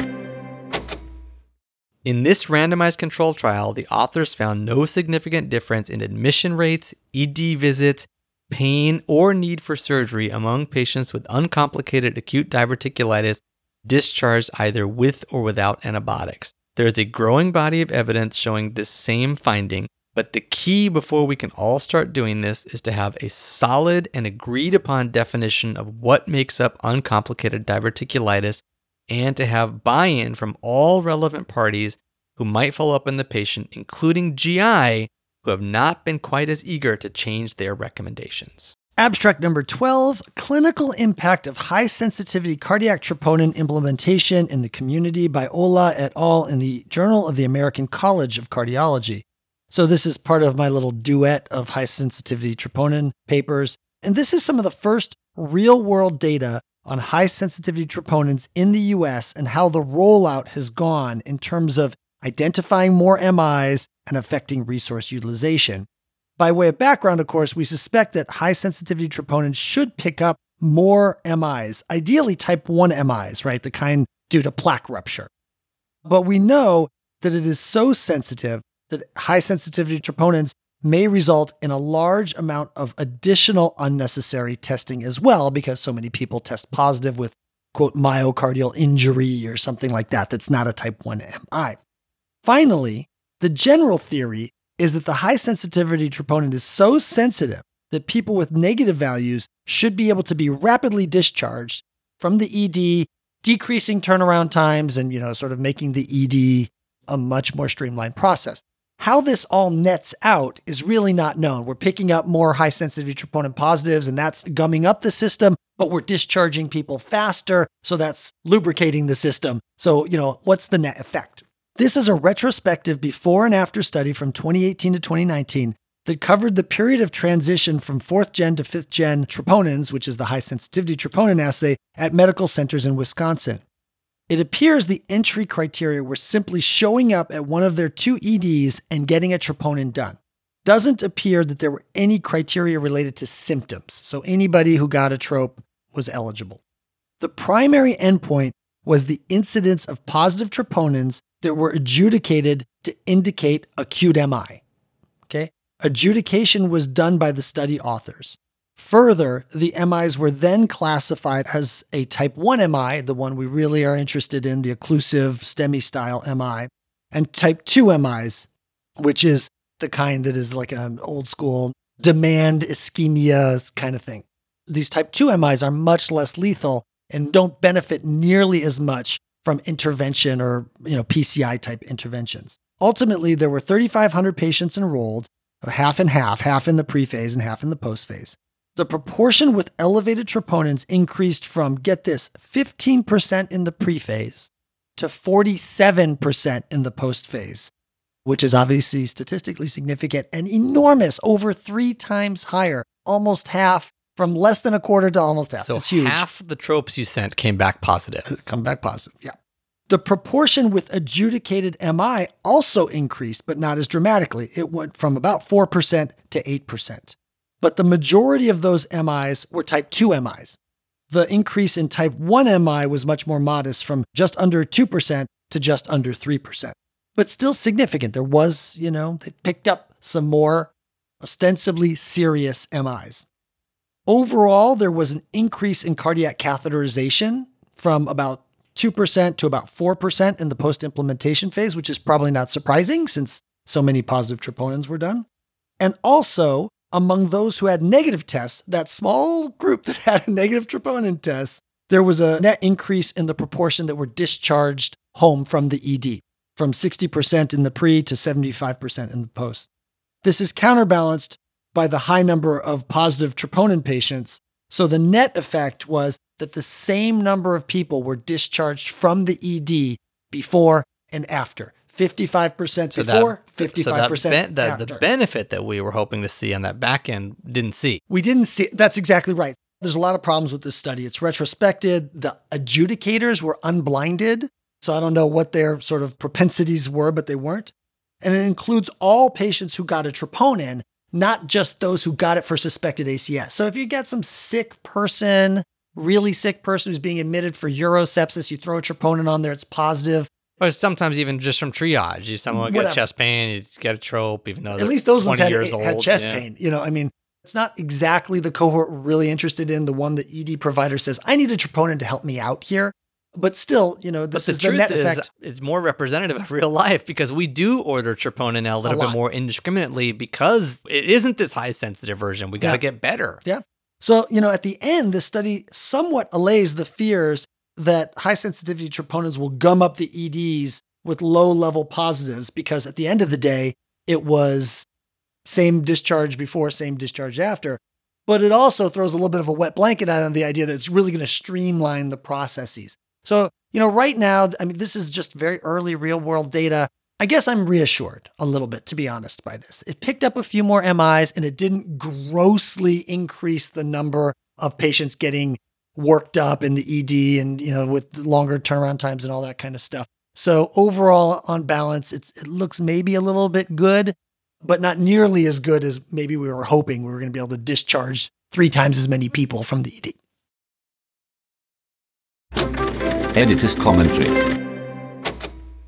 This is the first real world data from the United States of the effects of transitioning from conventional to high sensitivity troponins. The key findings are that implementing high sensitivity troponins markedly increased the number of positive tests and identifies a small but significantly higher percent of acute MIs. Angiogram use increases modestly. Of those with negative tests, a greater fraction were discharged home. On balance, however, neither the amount of people sent home directly or ED length of stay improved post implementation. More study will be needed to determine if the additional identification of type 1 and type 2 MIs yields improved patient outcomes. Abstract number 13 Delivery Room Interventions for Hypothermia in Preterm Neonates, a systematic review and network meta analysis. And this is by Abiramalatha et al. from JAMA Pediatrics. And this one was sent in to us actually by a listener to cover. So thanks, Justin Carlson. In the OB literature, they reference something called the Golden Minute. Yeah, yeah. yeah. I'd, I'd actually never heard that term yeah, sure, before. everybody knows about that. It's the minute after birth when babies Oh, need it's to be. the minute after. I thought it was the minute before sunset. no, that's not it. I'm confused. Now I'm interested. See, all right, I knew you'd never heard of it. So this is the they say right after birth you kind of have a minute to take the baby, dry the baby, warm the baby, stimulate, position them correctly on like a flat surface, and give supplemental oxygen if needed. Neonatal hypothermia is not uncommon post delivery, and the association between severity of hypothermia and risk of mortality has been well described in the literature. Now, in the L&D suite, they're sort of well equipped with every tool they could possibly need to warm a baby, warm the room. But when a preterm baby is born unexpectedly in the ED, we might be struggling to get things together, get the right equipment, and maybe we don't even have a panda nearby to be able to put the baby in to warm them. So here the authors conduct a network meta-analysis looking at primary randomized control trials comparing nine different techniques for warming preterm neonates most of which include the use of a plastic bag or wrap. Now, Mike recently, I think, covered a network meta analysis and sort of described in a little bit of detail what it is, but in short, it allows for both direct comparisons of interventions within randomized control trials and indirect comparisons across trials using a common comparator. So they identified 34 studies that enrolled 3,688 neonates. The mean gestational age was 29 weeks. Now, compared with routine care alone, a plastic bag or wrap with a thermal mattress, a plastic cap, a plastic bag or wrap with heated humidified respiratory gas, plastic bag with wrap with plastic cap, thermal mattress. Basically, everything they looked at worked when compared with like a nothing because everything did something. The only one they didn't find to work significantly was the skin to skin contact. That is, you know, what that's like the new trend in. Right. As soon as babies born, you put on the mother's chest to initiate the bond, things like that. Most things did work. When compared with routine care alone, a plastic bag or wrap with heated humidified respiratory gas was associated, associated, that's the key here, with less risk of major brain injury at a risk ratio of 0.23, and a plastic bag or wrap with a plastic cap was associated with a decreased risk of mortality at a risk ratio of 0.19. Now, the idea of using a plastic wrap or plastic bag over the body, right? You basically just take a bag or plastic wrap. It looks just like regular saran wrap kind of a thing. Truthfully, Okay, good. I was- is I was wondering what it was. I'm like, yeah, as a barrier to reduce heat loss is not a new idea. This has been around since the 70s. People have done this and is traditionally applied without wiping the baby down first. So, you know, which is kind of what we do. We take a baby out, we wipe it quickly before we warm it. But if they're saying here, if it's a preterm neonate and they come out, you just sort of leave the amniotic fluid on and quickly wrap the baby. And for what it's worth, most of the trials using the plastic cap do dry the baby's heads. You kind of do like a quick dry of their So head, slip and then you, off or yeah, and then, and then you sort of wrap their body in like this saran wrappy looking thing. Now, what's interesting about this paper is they seem to be suggesting that this should be evaluated as the new standard for all preterm babies. They're saying like even if you're in the L&D suite with all the things you need and you deliver like a 28 week neonate, even if you're going to put them on the panda, you should put them in the plastic wrap first, right? That's kind of what they're suggesting here. And I think this paper is largely for OB practitioners to sort out what the right practice is. But I think that the value of this paper for ED providers is a couple. One is in resource poor settings. This is like a little tip and trick kind of to know about. If a baby comes out, you can wrap them in some plastic wrap if you don't have something else to use that does warm them. We have evidence that that does warm the baby. And I also think in the emergency department, you might use it if you're transporting a preterm neonate to another part of the hospital, which is hopefully Or another we are- hospital. yeah, which is what we are doing very quickly, right? As soon as the baby's born, we want someone who's very skilled at taking care of these babies to do it. So knowing that if you're just kind of standing there struggling and you're not sure what to do, like you're wrapping a blanket, if you have some plastic wrap or a plastic bag or some kind of something plastic that you can wrap around the baby, that probably is going to have some value to warm them while you transport them to someone who can do more of a definitive care of that baby. I, I mean, I think for me, honestly, just uh, this will reflect my own ignorance, but just being mentally aware that hypothermia is such an issue is a benefit to covering this paper, frankly, you know, because I, my mind isn't going there if I'm delivering a baby, much less a preterm baby. And it's all about, you know, resuscitation, oxygen, all those things, which is very important, obviously. But now I've got another priority to think about that I usually just take for granted that the panda will take care of that or something. So this is good. Yeah, that's a like good it. point. Editor's commentary. In this methodologically well conducted network meta analysis, the authors found that using a plastic bag or wrap over the baby's body and head in conjunction with routine warming improved outcomes in preterm neonates. I would not do this routinely without seeing OB societies adopting the practice first, but I think it is good to know about, particularly if you have a hypothermic neonate or working somewhere where you have limited resources. Abstract number 14 Risk Factors and Outcomes After a Brief Resolved Unexplained Event, a multi-center study by Tieder et al. in pediatrics. So in 2015, the AAP abandoned the disdainful term ALTE in favor of the much more benign sounding Brief Resolved Unexplained Event, or BRUE, as we've stated earlier, also the name of my dog. Largely, the characteristics are the same, but this changing terminology was meant to relax clinicians and parents a little bit when discussing the findings and the treatment plans. Like, for example, it's weird to tell a parent, yeah, you had a, a parent life threatening event. We're going to send you home now. There's like something wrong with the way the word life threatening event interacts with going home. For review, a BRUE is basically a scary event in a child less than one year that lasts less than one minute and is associated with one or more of the following, and that's central cyanosis or pallor. Redness is no longer in the definition. We used to just say any old change in color, right, with the old school ALTE. Nor is change in lip color. So if your lips became a little purple, that doesn't count. It has to be central cyanosis. Change in breathing that does not include a breath holding spell, a change in tone, or an altered level of consciousness or altered mental status. Further, the AAP specified qualities that made a BRUE high risk versus low risk. High risk features were that the kid was less than 60 days old, they were a preemie and had a post conception age of less than 45 weeks, or CPR was done by somebody who knew something about medicine, by a trained professional. And then finally, to be low risk, you had to have nothing really terrible sounding on history. The purpose of this study was to evaluate the epidemiology of BRUEs since the new diagnosis was implemented and to determine if there are any features that are particularly associated with a serious final diagnosis. The study itself is a retrospective case series from 15 pediatric hospitals between 2015, when the criteria changed, through 2018. They identified children who either had a diagnosis of BRUE or who had an ICD 10 code that is associated with it. And they did this because you should not be diagnosing a BRUE for a child who comes to the ED with a brief unexplained event that then is found to have like a dysrhythmia from congenital heart disease, because that's an explained event at that point. That child should be diagnosed with the other stuff. The authors abstracted the data on each of these children and looked for a few things. Key findings, or the key things they were looking for, were what fraction of these were admitted, what fraction were high risk, and are there any particular features, like individual level features, that were associated with serious final diagnoses?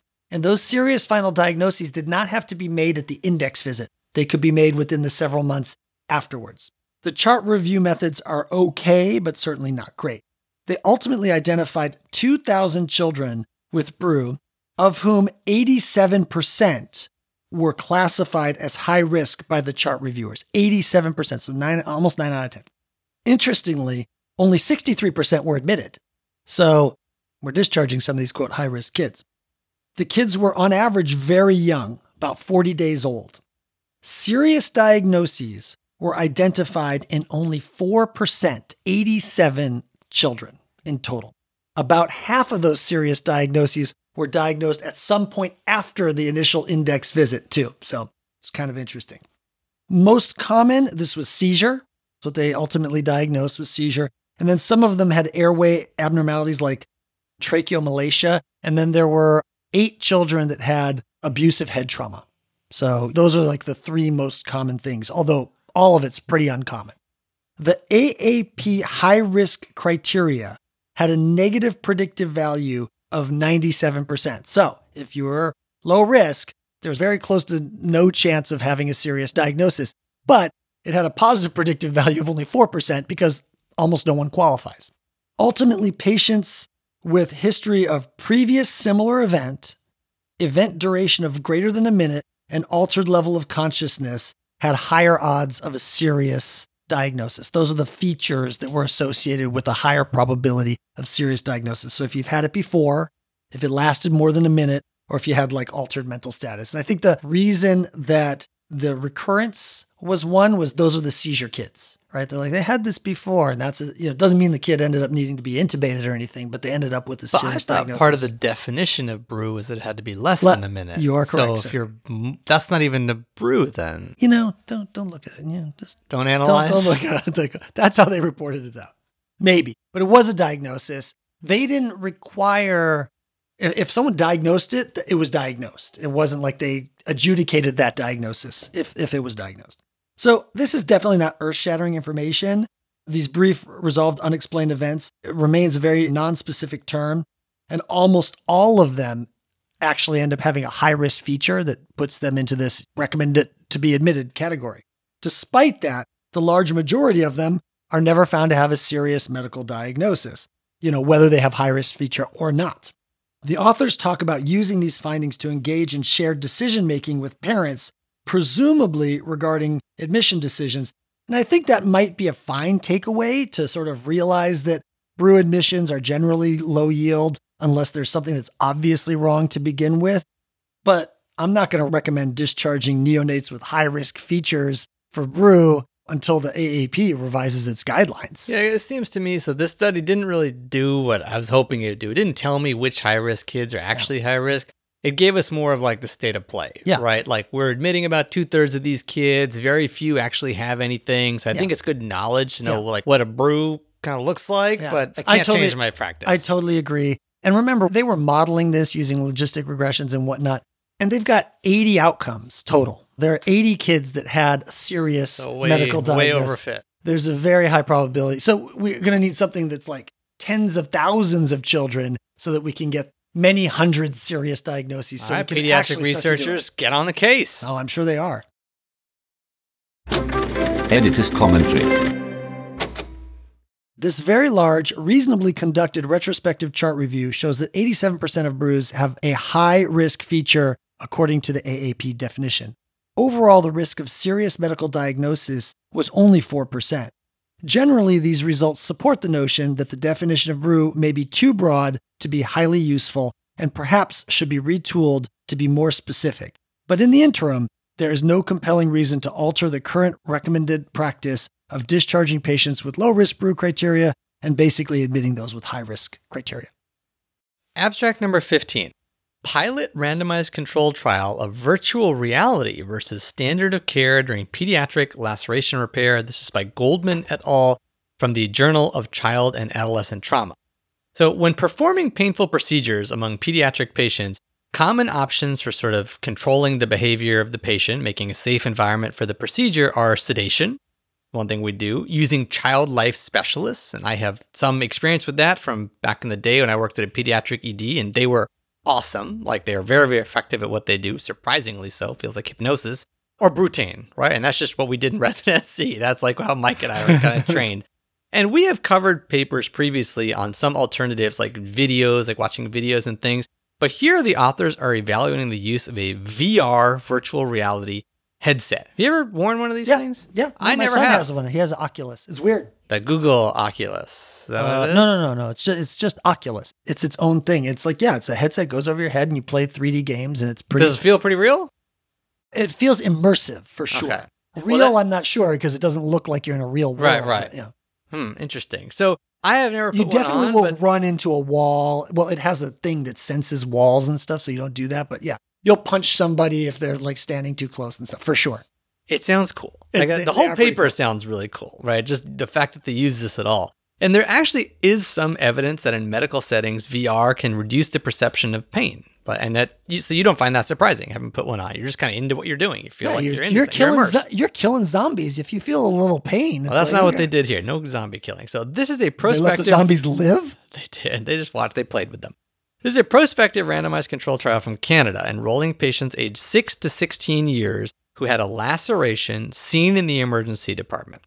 Patients were randomized to either a VR headset, and they said that the one they used cost 20 bucks. This was like a really The cheap one, the one my son used cost me five hundred dollars. Yeah. and it was preloaded with a VR roller coaster app. That's what they put on it.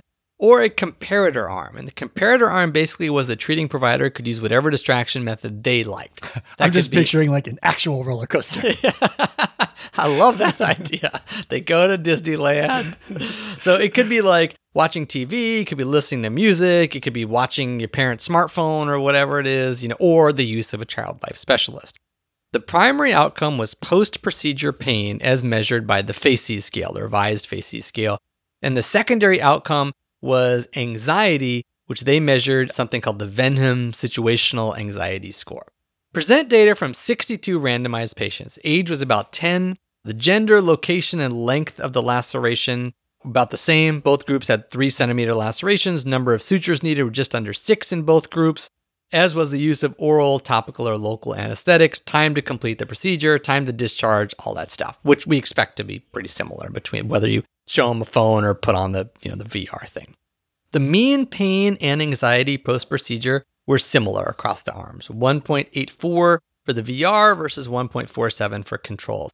Anxiety, as measured by the scale I'd never heard of, was basically exactly the same between the two groups. Now, they say that children rated the VR experience more positively than the control experience. And if for some reason one of the authors or somebody who knows an author of this paper is listening to this podcast, I would love to hear from you because I looked at the table and it definitely seems like the opposite.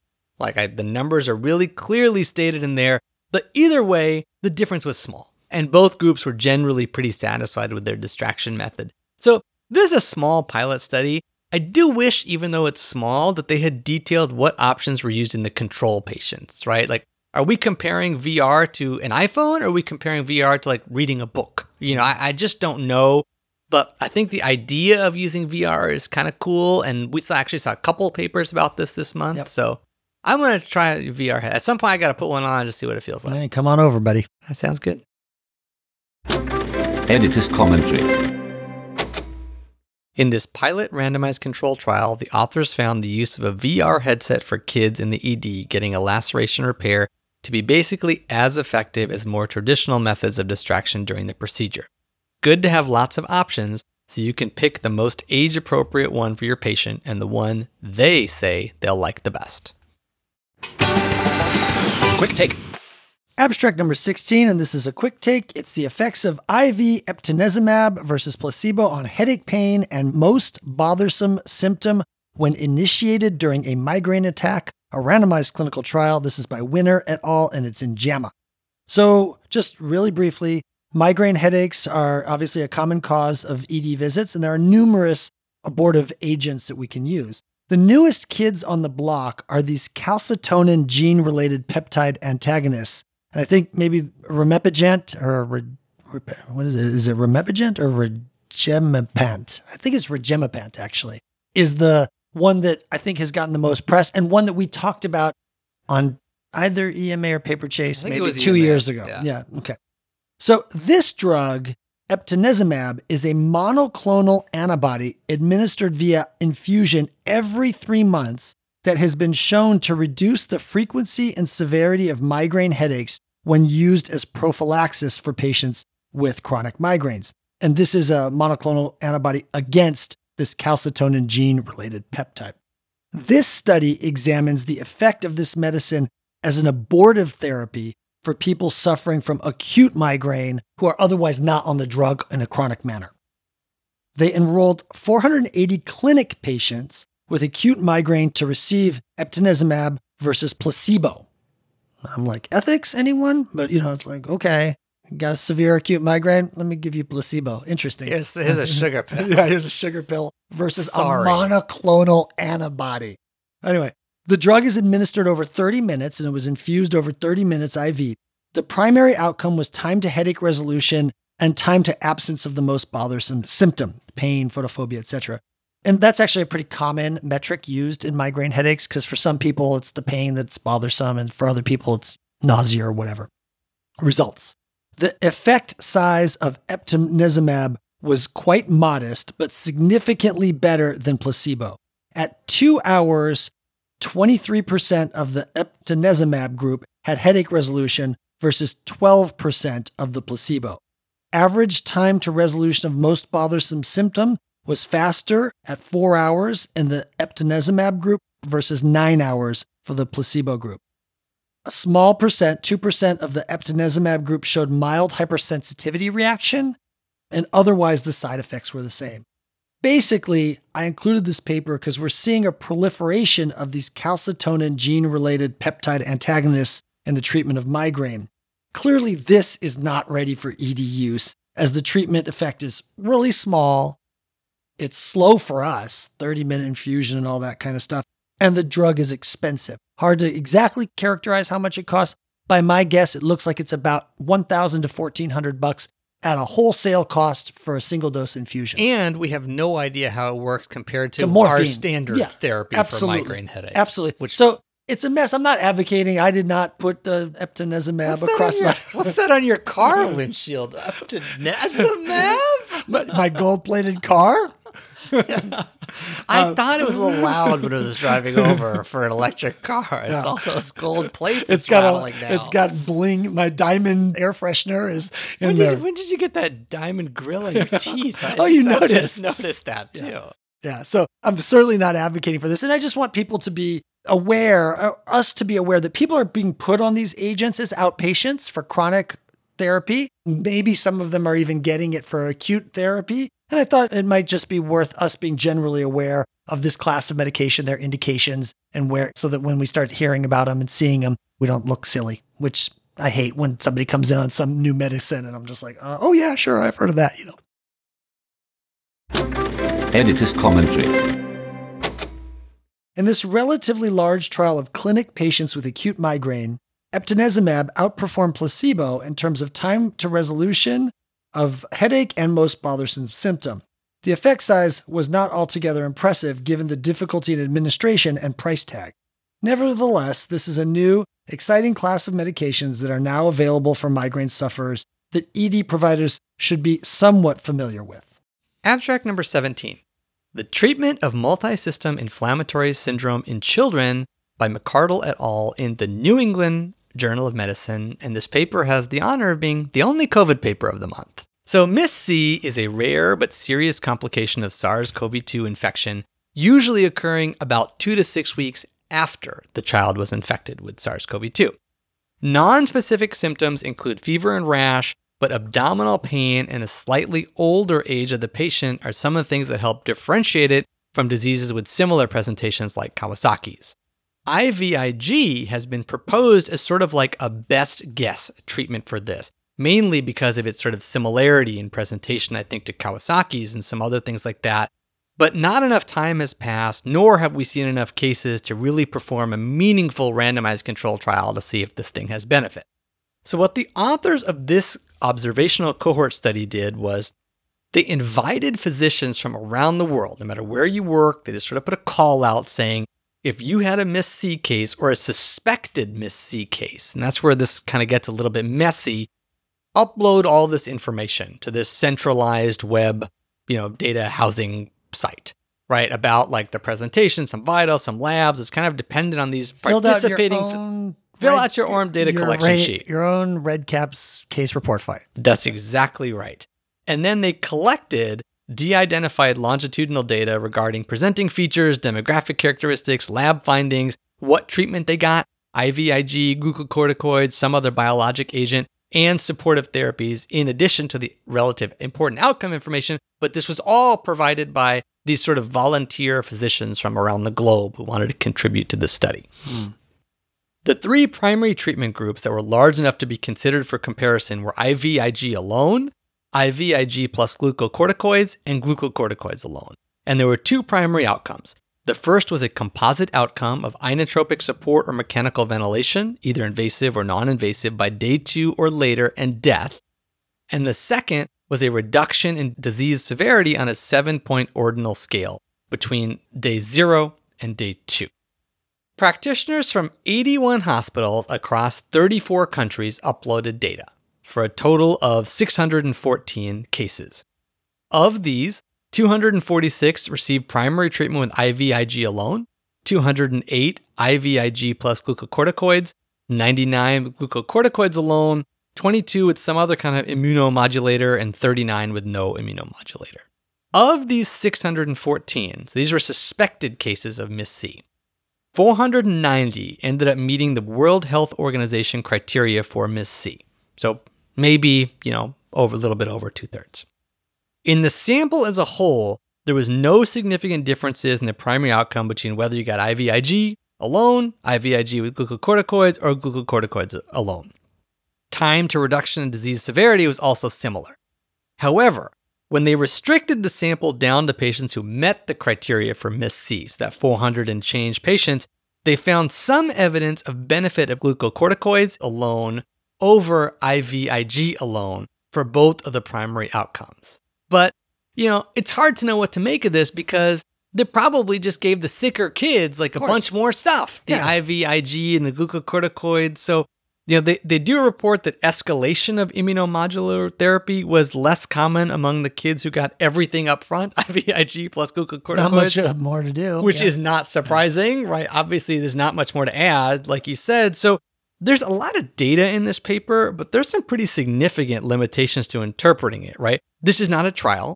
And I'm quite sure illness severity impacted treatment selection. I'm 100% sure about that. w- I would hope it does. Now, they did do, I mean, this was in New England journals. They did do some sort of statistical tests and manipulations to try to reduce the chance of bias, like some propensity score matching and stuff. But still, you know, uh, just no question about it. Most of the kids did end up getting IVIG alone or in combination, right? It was like only 100 or something who didn't of this sample. And the confidence intervals on their point estimates are huge. They're very, very wide. So for New England Journal, this is actually not world's greatest paper. It's kind of a hot mess, you know, truthfully. But I think, you know, we wanted to cover it for the same reason New England Journal probably wanted to publish it. It is data from a large sample of MIS-C cases, right? The largest that we have to date so far. And from like a bit of a methodologic perspective, I'd never really seen this style of enrollment before. Just fill out your own data collection Yeah, because it's sheet. barely research. We usually cover research studies. Yeah, that's there's some issues. There's definitely some It issues sounds here. like something that like uh, uh, you got a Google pop up on your but phone. you know, but probably the most important reason to include it is like if you read this and you're like, oh, I'm not supposed to get, I'm supposed to give glucocorticoids and not IV. That is not what this actually shows. It just isn't. You really can't make much out of this paper, and you should know that so you don't misinterpret their conclusion. Editor's commentary. In this observational study, with a unique web based enrollment system utilized by 31 different countries to identify cases, the authors did not find a benefit between the treatment of suspected MIS-C between using IVIG and glucocorticoids in dual or single agent regimens. However, due to selection bias, suspicion of full data collection on the self enrollment sheets, very wide confidence intervals, among other things, I think it's difficult to understand their conclusions, and it is still possible a true benefit of one strategy actually does exist. Abstract number 18 Should CT angiography of the supraaortic arteries be performed systematically following attempted suicide by hanging? This is by Ribot et al. in the Journal of Neuroradiology. So, vascular injury, specifically supraaortic artery dissections, is commonly observed in autopsies of hanging victims, particularly those who got like a judicial hanging. As a result, many institutions have implemented screening CTAs for all near hanging, regardless of their clinical state. However, for patients who survive hangings, these are the near hangings, the incidence of vascular events seems to be pretty low, but it's relatively understudied. This is a single site retrospective review looking at, and I'm going to put in air quotes here, all cases of near hanging that came through the ED or ICU at this site in France who also had a CT angiogram of their neck. But they claim that the CT angio was like routine for them. Patients who had a head CT or a C spine CT without the angio were not included in the study cohort. Clinical characteristics of the patients were abstracted from the medical record and included the things you might want to know their GCS, the need for intubation, dyspnea symptoms, and of course, clinical outcomes, including stroke and death. However, the chart review methods are terrible. They're just basically not described at all, and I suspect they would not meet our high methodologic standards on EMA. The main research outcome of interest was the presence of supraaortic artery injury and the proportion of patients that had this in the setting of an otherwise normal exam, particularly normal like GCS. They found 242 near hanging patients in their query, but only 162 were included because 80 of them did not get a CTA, despite telling me that we got a CTA on everybody. The mean age was 38. And the study gets weird from there. So they say that 72 people apparently went straight to the ICU. No ED part. They just go straight to the ICU. And this is in France, so they, you know, their systems are a little different. Maybe if they're really sick, you just go straight to the ICU. But they did that. 90 cases were at least initially evaluated in the ED. And so then they sort of had these two cohorts, the one that went to the ICU and then the ED cohort. Almost all of the patients in the ICU group had GCS of less than eight. There were only a couple that didn't have GCS less than eight. 5% of that ICU group had one of these injuries, a supraaortic artery injury. 25% of the ICU patients also had fractures to the thyroid cartilage or hyoid bone, and 1% had a C2 fracture. However, in the ED group, none of them had GCS less than 8, and almost all, like I think all but one, had a GCS of 15. In that cohort, none of them had a supraaortic artery injury, though 10% had a fracture of the thyroid cartilage or hyoid bone.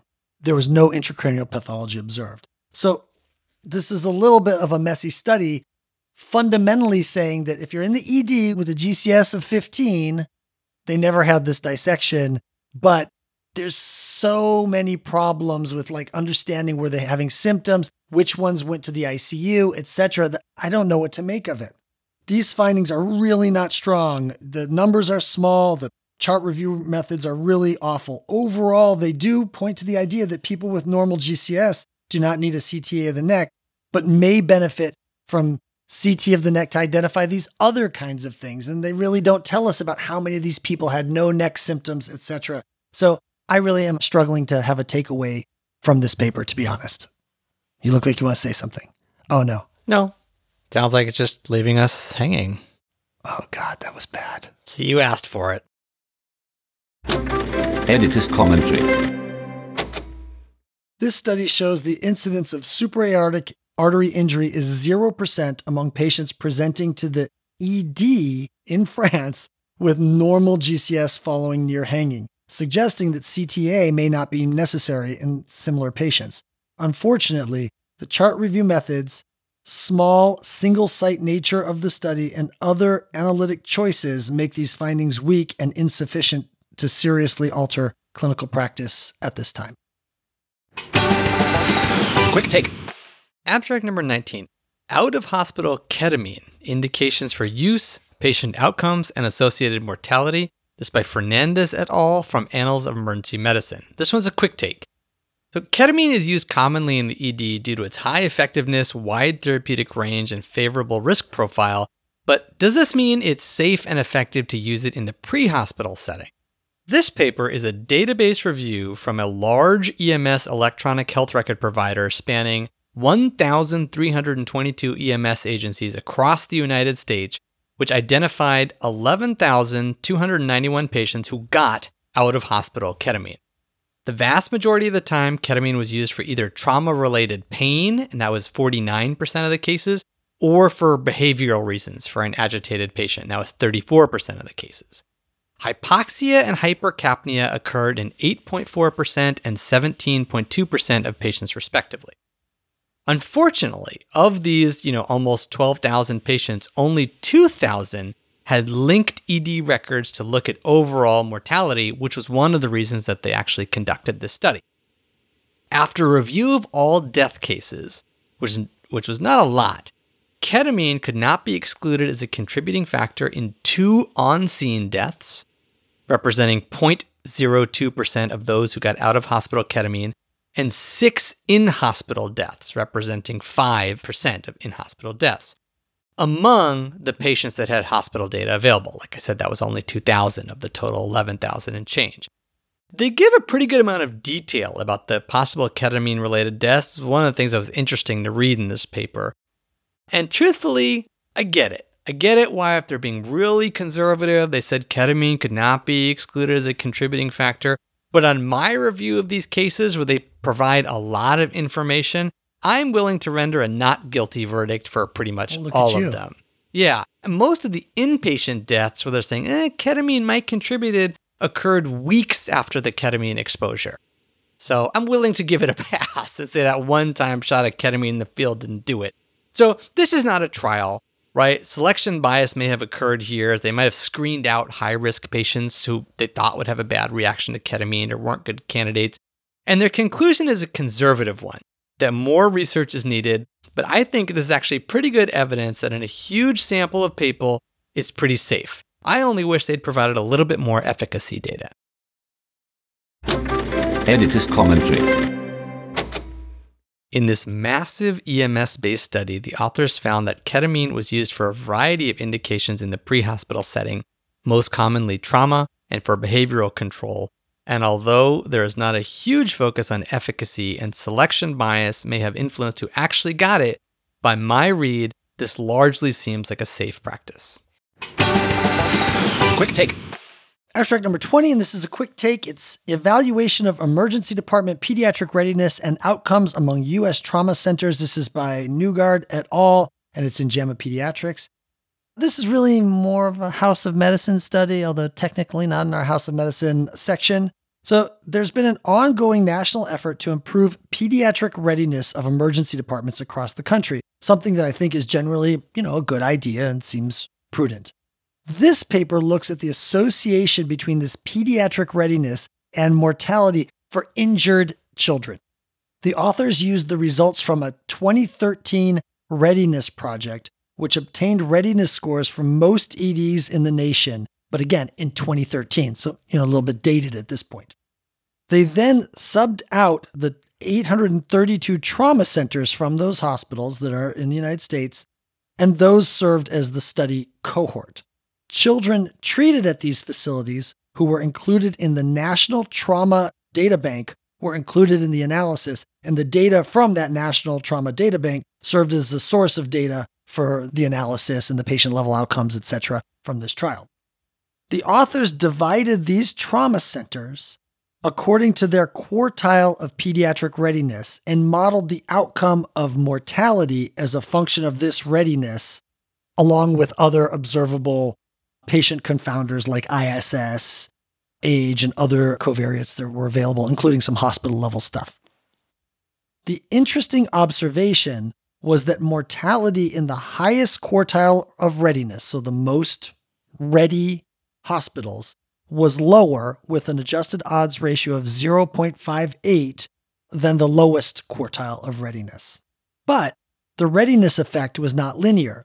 Basically, the first, second, and third quartiles, so the lowest three quartiles of readiness, all had similarly high mortality, and only the highest quartile of readiness had that beneficial effect. Again, after adjusting for all the confounders. What is this showing us? It certainly does not prove that pediatric readiness causes lower mortality.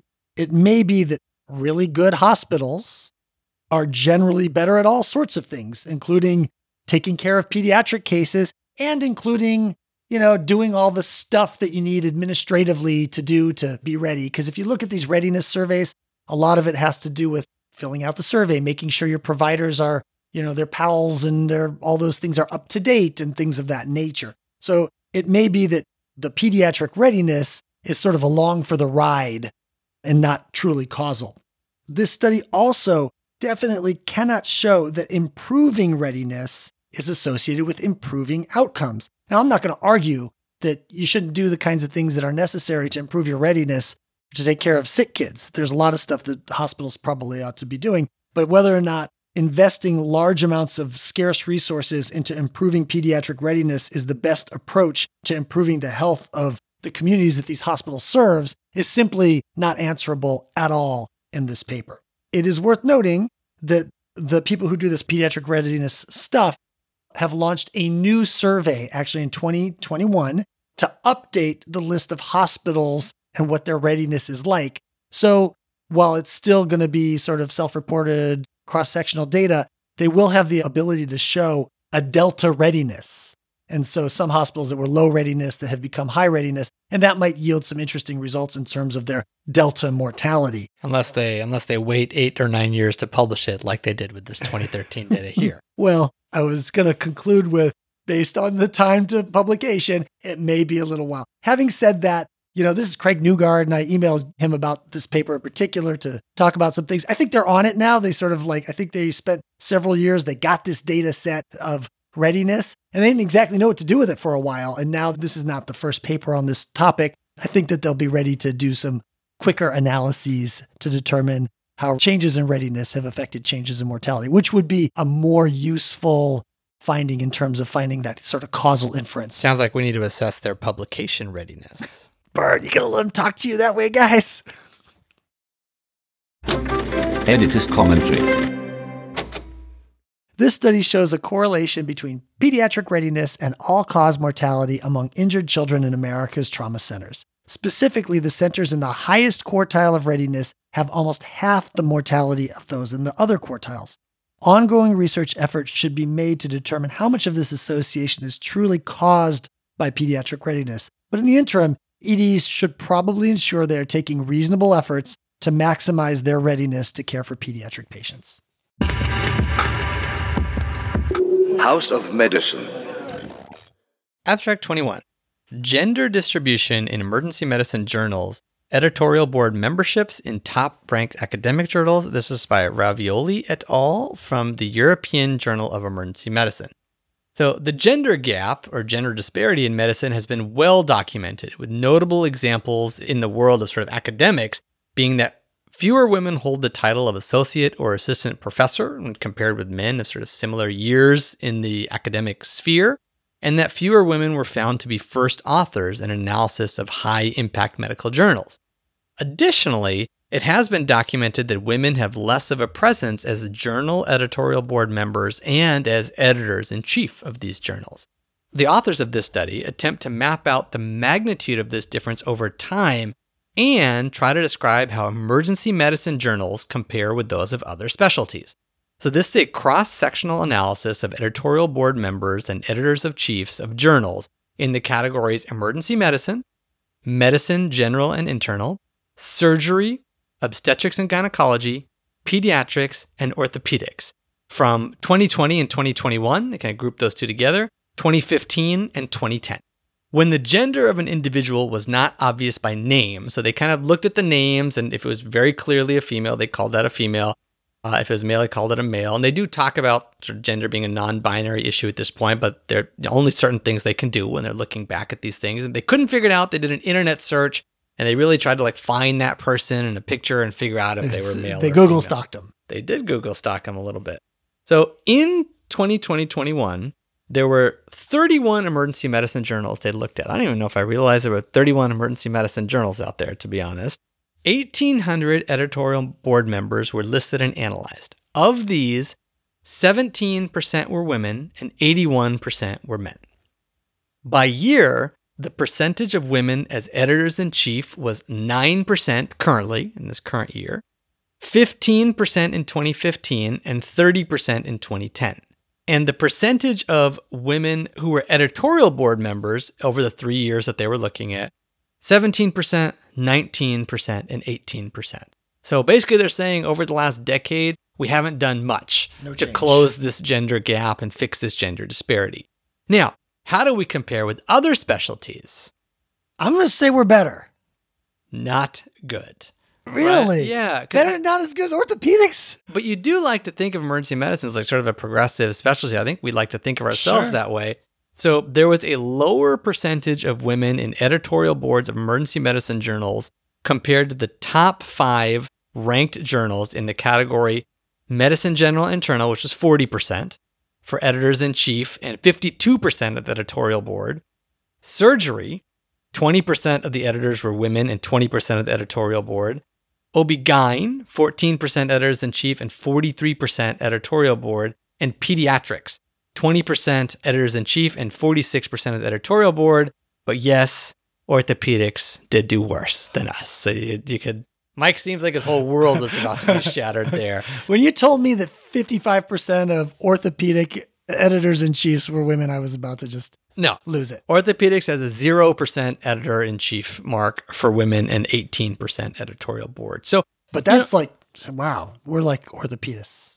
this is very clear that we've got some work to do here, right? I mean, the authors, they didn't even, in the discussion, they didn't even attempt to sort of talk about potential solutions or something like that. It just, this is a very, very complex problem and requires a massive cultural change, but we got to do it. You know, I mean, these numbers are way off base of what I thought they would be. I really kind of Because I believe that coming into emergency medicine now, it's almost exactly 50 50. I think that's correct. They probably didn't comment on that if if you look at practicing even currently practicing emergency medicine in this country it's close to 50-50 actually Yeah. and i think we're decreasing the gap in academics in that a lot more women are going into academics at least being there But But this is just- rising up the ranks and getting onto editorships and stuff were we need to way find, short. We need to find ways to, you know, support women to deal with this gender gap and this huge disparity. This is not acceptable for our specialty. It just isn't. it's embarrassing. We got to do better, guys. Editor's commentary. In this cross sectional analysis, the authors show that women make up an unacceptably low percentage of emergency medicine journal editorial board members and editors in chief, and this has not changed over the last decade. When compared to other big specialties, only orthopedics has a larger gender gap. This is simply not okay, and we need to address this issue head on. Abstract number 22 an umbrella review of effect size, bias, and power across meta analyses in emergency medicine. This is by Parish et al., and it's in Academic Emergency Medicine. So, this is sort of a sobering article reviewing emergency medicine systematic reviews and meta analyses that's senior authored by John Ioannidis, who's sort of a world renowned expert and all that is troubling about the medical literature. I think his most famous paper that he published, you know, probably 20 years ago now was sort of like why everything you've read in the medical literature is wrong. I think that's like one of the most cited papers in the history of medical literature, actually. Didn't, didn't we at some point in time have his son do research with us? No, we did not. That's not true. that's that's an untrue statement. See? But it's, it's it wasn't on Saved by the I believe Bell. that there is uh if it wasn't on Saved by the Bell, I don't remember. I it, right? was That's the problem. This is this is what I'm talking about. This is what I'm talking about. This manuscript represents a colossal effort, and there is just no way to do it justice in a short podcast. The authors actually reviewed all the systematic reviews and meta analyses published since 1954 that were related to emergency medicine using a very robust search strategy. They identified 431 meta analyses with just over 3,000 individual study outcomes. Then they performed about 12,000 analyses of their own of all these data. I'm not going to go through the way they do it because it's non standard methodology. It's really interesting, but I will highlight their key findings. Some of the key findings are that one, effect sizes for emergency medicine interventions, and this is like across the board emergency medicine interventions, were generally small. The mean effect size in terms of an odds ratio was 0.7. Okay, so there's a small effect size. The second point was that effect sizes were not at all stable over time. So, and the way they looked at this quite clever is that when they found a meta analysis that had some effect size, they went into the individual trials and pulled out the earliest trial from that meta analysis and uh, examined the effect size of that trial and then compared it to the overall effect size of the meta analysis. So, like, what was the first published effect size versus the overall meta analysis effect size? And what they found was consistently the effect size diminished in the meta analysis compared to the earliest trial. Third, most meta analyses were composed of such a small number of individual trials that you could not actually assess them for publication bias because you couldn't produce a funnel plot. Usually, to do that, you have to have a bunch of studies of a bunch of different sizes and then you look for little, little missing parts and stuff, and that's a funnel plot. In EM meta analyses, very often they were composed of just a couple of studies, so there's no way to know if there was evidence of publication bias. Fourth, the statistical results were generally not robust at all. Most of the statistically significant results were near the 0.05 threshold, but using a more stringent threshold like 0.01 or 0.005, which has been advocated for by people who do meta analyses, if you used something like that, less than 10% of those meta analyses would be positive still. So they're not very statistically stable, if you will. When one looks at studies of lower risk of bias, so this is sort of the fifth point, if you like just get rid of all the ones that have a lot of bias and just look at the meta analyses that were at low risk of bias, almost all the effect sizes diminish and or disappear. Finally, eh, maybe not finally, but further, the large majority of meta analyses were grossly underpowered, leading to continued ambiguity, the very thing that a meta analysis is supposed to resolve underpowering. So in the end, they found there were only 57 meta analyses out of that 431 favoring newer experimental treatment with no suggestion of bias, right? So it's just a small, what is that, four dozen, five dozen meta analyses without large bias. And only 12 of those had at least one RCT, and none of them had a mortality impact. So, what that is telling us overall is two major things. One, that though many people think of systematic reviews and meta analyses as the pinnacle of evidence, that's only true if the underlying trials are large and numerous. And in emergency medicine, that's just not the case. So we should be sort of really aware of the shortcomings of these types of analyses. And two, and this is maybe the most important piece of this whole thing, that when you look at all this metadata from emergency medicine, you find out that there's actually not a high level of evidence supporting most of emergency medicine practice. Like there's we're just out there kind of winging it to a great extent. So, like I said, it's a Herculean effort to try to distill all this down. And at the end of the day, it leaves us a little bit sobered by the fact that, you know, hey, a lot of those meta analyses don't produce high quality data. And what few there are, there just really aren't very many that are governing emergency medicine practice. Yeah, that's a downer. I'm glad this wasn't the very last abstract yeah. because it is a bit of a downer. Yeah. My only my only request for this whole thing is Dr. Ioannidis's son. Yes if you're out there somewhere, and, and you did research with Sanjay or me, please. I'm like, I have a very clear at the old hospital. So this was like probably I'm talking about like 14 years ago or something. I think if you really think about this, Mike, you'll know that there's a hint of truth to what I'm saying. There really is. Came from the East Coast to do some summer work with us. I think you're gonna be. Is it ringing a little bit of a bell right now? Uh, there was someone in, in EDs, but they didn't do work with us. No, but there was something. Yeah, but I don't know if this. There was like somebody ah, on the East coast. you're out there listening. Let Educate. Us know, yeah. Ed, remind us who you are. All right. Editor's commentary. This is an impressive attempt to characterize the published systematic review and meta analyses related to emergency medicine. The results demonstrate that there are very few interventions that meet the highest evidence standards, and most of the systematic reviews and meta analyses are significantly flawed and may overstate true treatment effects. Careful review of each systematic review and meta analysis is necessary to ensure correct interpretation of the findings, and we should not assume that this methodology generates the highest form of evidence in its current state in emergency medicine. Abstract number 23.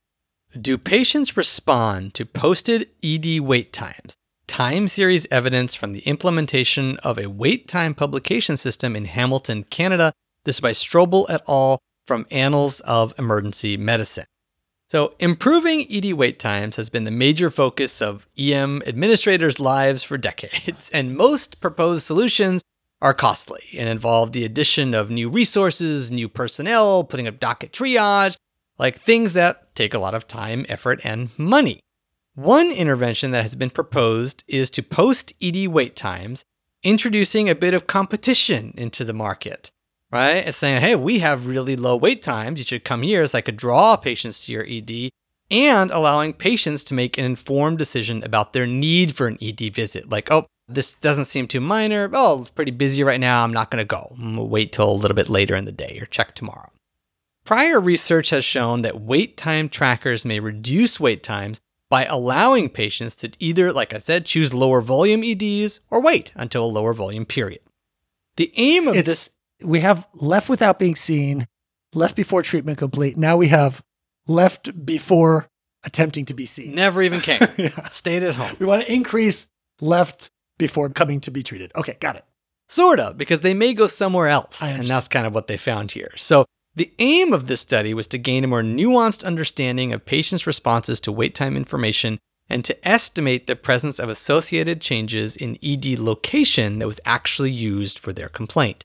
In 2019, the hospital system of Hamilton, Ontario agreed to create a centralized public website that would display ED wait times for the entire city in number form and graphs, and this thing was updated like every 15 minutes. So it was like real time how long will I wait if I go to EDX versus EDY? The primary outcome variable was the number of new patients who presented to each ED in the following hour after there was a change in predicted wait time posted online to this centralized website.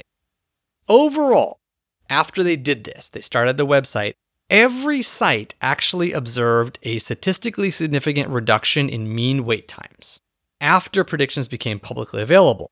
Although in some cases, although they were statistically significant, clinically, the meaning was a little bit less clear. Like it was like three minutes less of an average wait time at that site. And the most I saw was kind of like 20 minutes less overall over a large period of time. As a point of reference, most of the baseline wait times were about two hours. So that's kind of where they all started. The methods, I'm a little confused. So all of the wait times decreased across everyone. Uh, so, or is it when wait time went up? no, was, was starting very simple. So they looked at, after they did this in 2019, they looked at pre post. across the- all the hospitals. Correct. Across all of them, the wait time decreased. Okay. So Right. there's some temporal trend causing wait times to Well, they may down. have gone outside the system altogether, where we just don't know. They left why the- Hamilton, Ontario, came to county. They talk about that actually. So just listen to the whole thing. I'm trying to understand. Yeah. So the methods that they used were incredibly involved. Now you covered that paper earlier, the seconds is brain thing or whatever, where they mm-hmm. assumed everything was like, you know, a linear model would fix it. This Annals of Emergency Medicine, right? So they had like 1 million models to look at linear, non-linear, controlling for fixed effects. They used something called elasticities mm-hmm. that would describe the impact of change in wait times of one minute. Mm-hmm. They had box plots, polynomial plots. This was like, if you're a methods person, this is the paper for you. It was very intense with a lot of information given. Three major conclusions I took home from sort of sifting through all this. Both linear and nonlinear associations suggested that higher wait times at a site were generally associated with fewer patients presenting to that site within the next hour after wait times went up. Both linear and nonlinear associations suggested that higher wait times at a site were generally associated with patients presenting more frequently to other sites in Hamilton within the next hour. Nonlinear models showed that a 60 minute increase in wait time was associated with 10% fewer patients presenting within the next hour. Linear associations between wait time and patient volume were small in magnitude, but nonlinear associations suggested that at very high wait times, there may have been a larger change in patient volume, kind of like a threshold effect. Right? Once Right. you got to like, you know, the wait time's 15 minutes versus 18 minutes. We don't care. That's Once it hits four right. hours, we're like, that's it. I'm not coming in for my toe sprain. That's exactly right. So there's some limitations here. We don't know how many people were exposed to these time estimates, right? They were on a website. They weren't like posted at the front door in a sign or something like that. And it's possible that people went to an ED outside of Hamilton they sort of describe the local area in a map and they say, kind of depending on where you live, there may be an ED that's actually not in Hamilton, Ontario, that's less than 20 minutes away that you could go to if you chose to do that based on what you saw in the wait times. But, you know, people talk about this a lot, decreasing ED wait times. And I think this is kind of interesting real world data that seem to work. Editor's commentary. In this observational study from Hamilton, Canada, the authors found that after implementing a wait time website, patient volumes went down within an hour of increased posted wait times at that ED and went up at surrounding ED. Although the overall impact was small, nonlinear analysis suggested that the impact may have been larger when wait times were more extreme. This is food for thought for anyone focused on improving wait time at your ED, as the wait times overall did decrease at all sites. Quick take.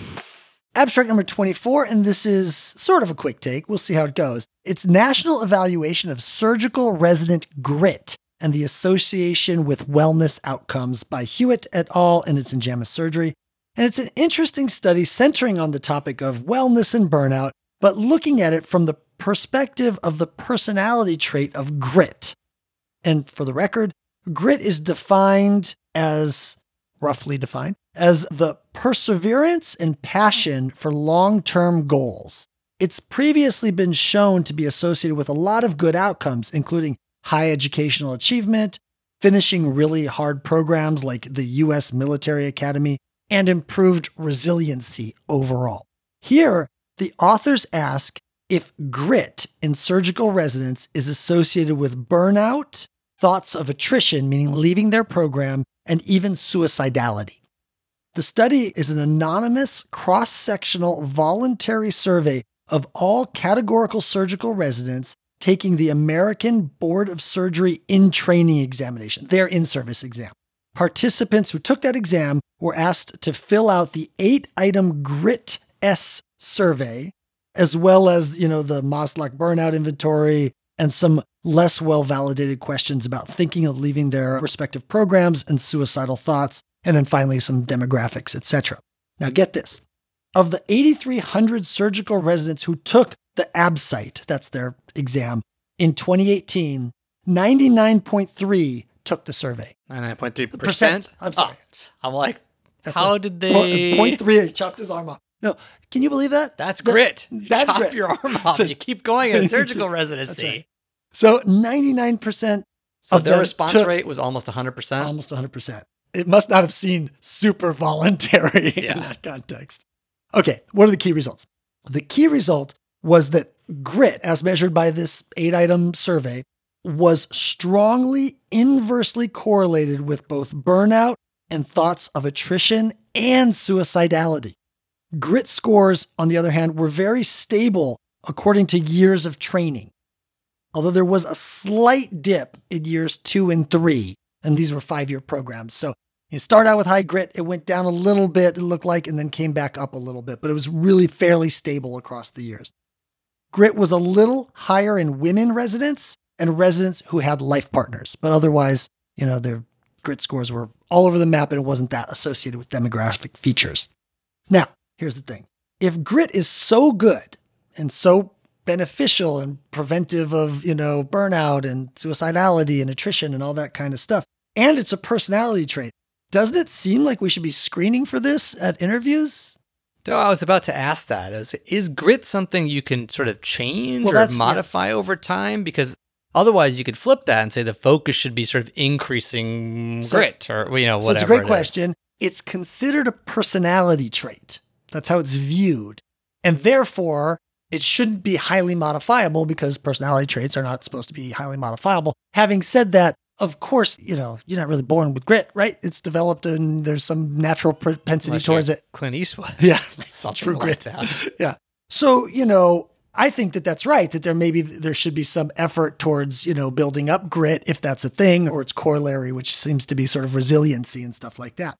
But just for the record, the authors spend most of their discussion, it's really weird. They spend most of their discussion arguing that we should not be screening for grit in residency applications. And they say it's really interesting because they basically say, you know, well, the scale's not that good and it's not really validated across, you know, different populations and all this kind of stuff. I'm like, but you Why'd did you- it. you yeah, you used it. I didn't use it. You guys did it. But finally, they conclude with the one that I sort of agree with, which is that, well, we don't know how well grit associates with being a good doctor, right? So it might be that Or you- being a good person. or human. Yeah. Well, Yeah. But, you know, I don't, you know, if you're not a good person, but you're a good doctor, I guess it doesn't matter to a residency training program. But yeah, so it doesn't say like whether you end up as a good surgeon or good physician overall. It just tells you that you're likely to complete the program and suffer enormous suicidality or burnout. Interesting stuff. And again, it's not clear if you can train up grit. Still seems like if choosing between two potential trainees, one who has high grit and one who doesn't, you'd probably select the high grit one, but I'll sidestep that one. Of course, the main interventions we should do aren't about increasing your grit, but you know, making medical training and the practice of medicine more humane and more accessible to normal humans, not just those who like persevere despite being repeatedly stabbed in the eyeball. But you know, we're just a long way away off from that. Editor's commentary. This impressive cross sectional study of surgical residents shows that the personality trait grit is strongly and inversely related to burnout, thoughts of leaving the training program, and suicidality. It remains to be seen if training up grit would further reduce these important outcomes. Oh.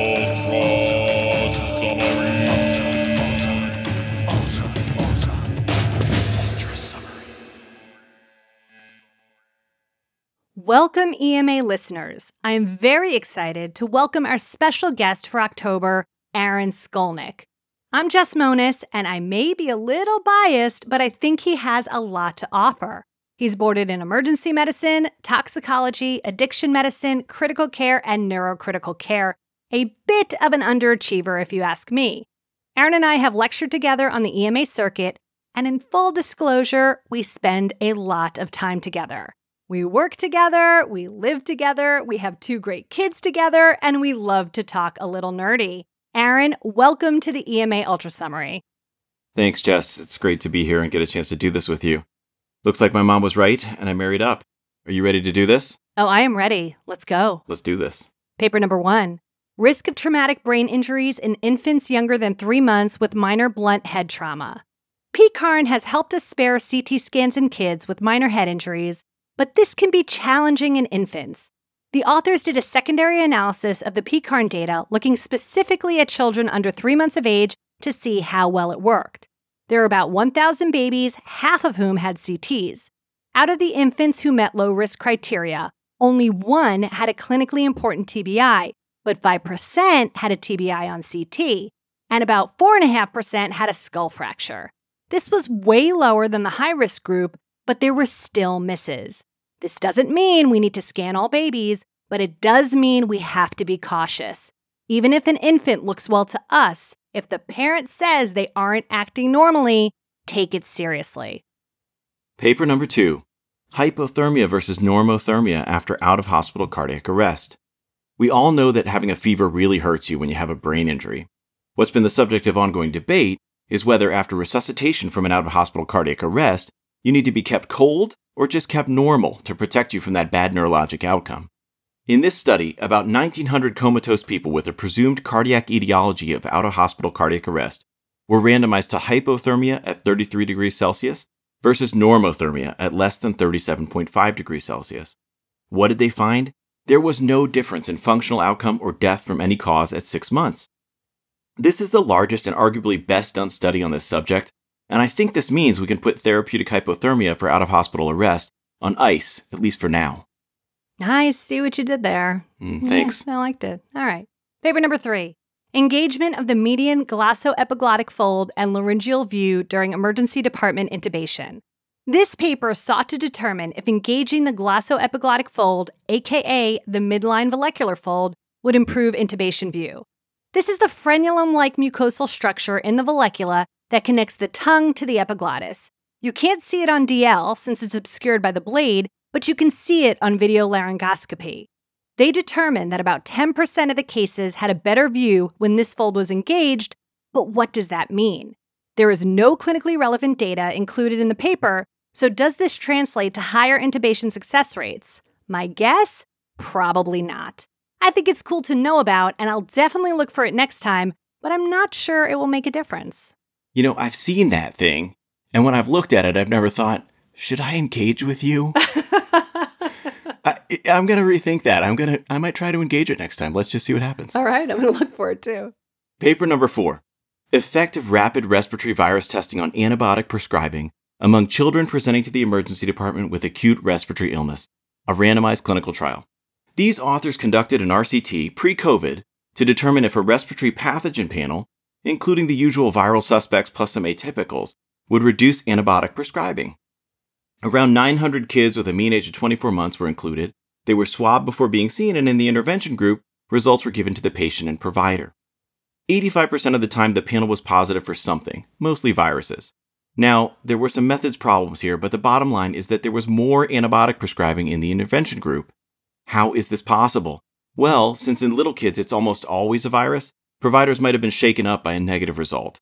Mike suggested using the panel only when antibiotics are already being strongly considered, and then using a positive viral test to avoid that script. Hopefully, we can give that strategy a try. I found this absolutely fascinating. Viral panels increased antibiotic prescriptions. Like, that's so counterintuitive to me, but it's fascinating to kind of see, you know, or just think about how, you know, a clinician's mind can work. It's another case of an imperfect test generating a lot of resource utilization. Yep. Paper number five prevalence of incidentally detected signs of intracranial hypertension on magnetic resonance imaging and their association with papilledema. Does finding a sign of intracranial hypertension on MRI correlate to papilledema? There were about 300 patients, one quarter of which had an MRI for neoplasm, and only 10% had it for a headache or disorders of intracranial pressure. Half the patients had at least one sign of intracranial hypertension. Only 2.8% of patients with one sign had papilledema, whereas 40% had it with four signs. Patients with papilledema tended to have a higher BMI and a history of idiopathic intracranial hypertension. So, what do I do with this information? If you have a patient with one incidental finding of elevated pressure and you were not worried about intracranial hypertension, it's probably okay to refer for an outpatient workup. But if you have a patient with four signs, I'd pursue it now. You know, I'm always amazed. We give a lot of flack to radiology as a specialty, but I'm always amazed at the stuff they come up with from looking at images, right? Like, Yeah. does the patient have a tattoo on his left buttock? I don't know. Clinical correlation will happen now. Well, I find it amazing. And I always, uh, you know, kind of joke around that radiology is, you know, half science, half voodoo. So, uh, you know, maybe there's some truth to that. I don't know. All right, paper number six electrocardiographic diagnosis of acute coronary occlusion, myocardial infarction, in ventricular paced rhythm using the modified Sgarbossa criteria. This is a multi centered retrospective observational study that applied the Sgarbossa and modified Sgarbossa criteria to V-paced patients with ACS symptoms that fell into one of three groups those with occlusive MI, those with non occlusive MI who underwent coronary angiography, and a group deemed not to have occlusive MI but who never went to cath. The key result here is that use of the modified Sgarbossa criteria increased the sensitivity for occlusive MI without sacrificing a lot of specificity compared to the original criteria. Some methodological issues, especially the choice of the control group without angiography, but we should all familiarize ourselves with both of these criteria when we're looking for MI in V-PACE patients. Okay, now I just need to say something about the study name because Mike had an issue with it, and I know he kind of referred to it as a little arrogant, but I actually want to give the authors some major props.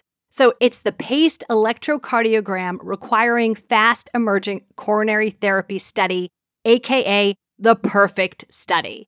Wow, seriously, just wow.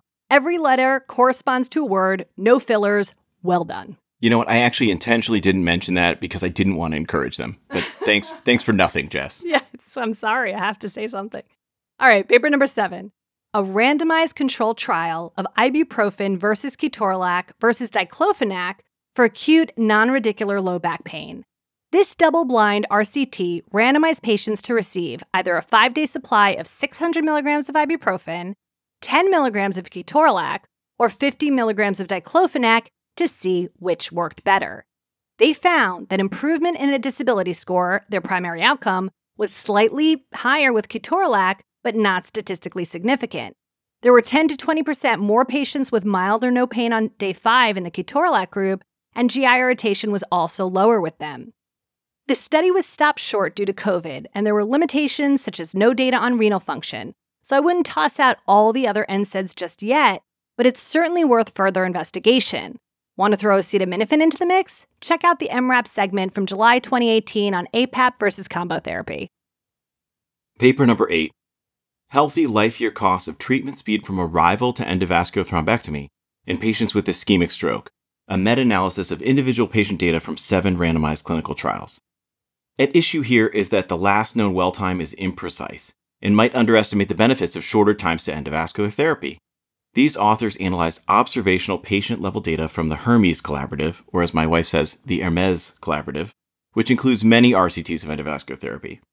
Then they modeled functional outcomes based on process measures.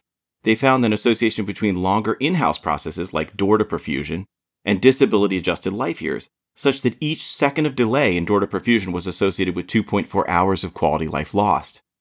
There was no benefit based on last known well time. Though the methods here might be imperfect, if we can expedite our stroke care without hurting the care of other ED patients, we should do so. All right, sounds good. Paper number nine comparing real time and intermittently scanned continuous glucose monitoring in adults with type 1 diabetes, Alert 1, a six month prospective multi center randomized control trial. Patients with type 1 diabetes are moving toward continuous glucose monitoring with subcutaneous sensors. Patients can either assess glucose levels intermittently on demand or real time with continuous levels reported every one to five minutes through a receiver, smartwatch, or phone.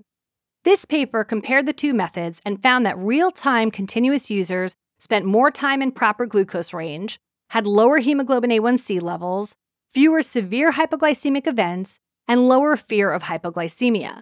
Skin reactions were more common with the on demand sensor and bleeding more common after real time sensor insertion. I predict we will be seeing more and more patients showing up with real time continuous monitors, and it's helpful to know what's out there. Yeah, this is the future, right? I mean, in the future, when you're low, your electric car will just drive you straight to the ED and drop you off and check you in. right, and alert the ED that you're coming. Yep. Yeah. All right, paper number 10 Use of high sensitivity cardiac troponin in patients with kidney impairment, a randomized clinical trial. This is a secondary analysis of the High-STEACS trial, which included 48,000 patients and examined what happened when institutions changed from conventional to high sensitivity troponins. Spoiler alert patients reclassified to positive by high sensitivity tests had no difference in MI or cardiac death at one year. In the subset of patients examined here with renal dysfunction, the worse the kidneys got, the more positive high sensitivity troponins there were. In patients with GFRs less than 30, for example, two thirds had positive troponins.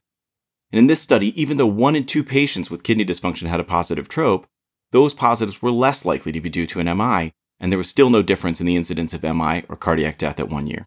You know, I think that this is also important to think about, you know, when your hospital is moving to high sensitivity troponins, right? It's not just something you want to send on all your weak and dizzy patients because you're going to get a lot of positives that you're not going to know what to do with. So I think this kind of points out how many positives you can get, especially with renal impairment. Yeah, and I think, you know, a positive troponin never means something good, but it just, does, you know, it's hard to know what to do with it in the case where the bad thing that it means is not totally clear. Right. You go fishing, you will find fish. That's right. All right, paper 11.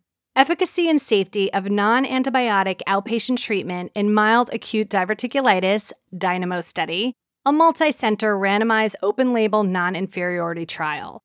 Recent studies have shown no benefit of antibiotics in the treatment of acute uncomplicated diverticulitis. The EM:RAP 2020 May snack gets into it, and we've talked about it quite a few times in the Ultra Summary. In fact, the most recent guidelines from the American Society of Colon and Rectal Surgeons gave a 1A recommendation that select patients can be treated without them.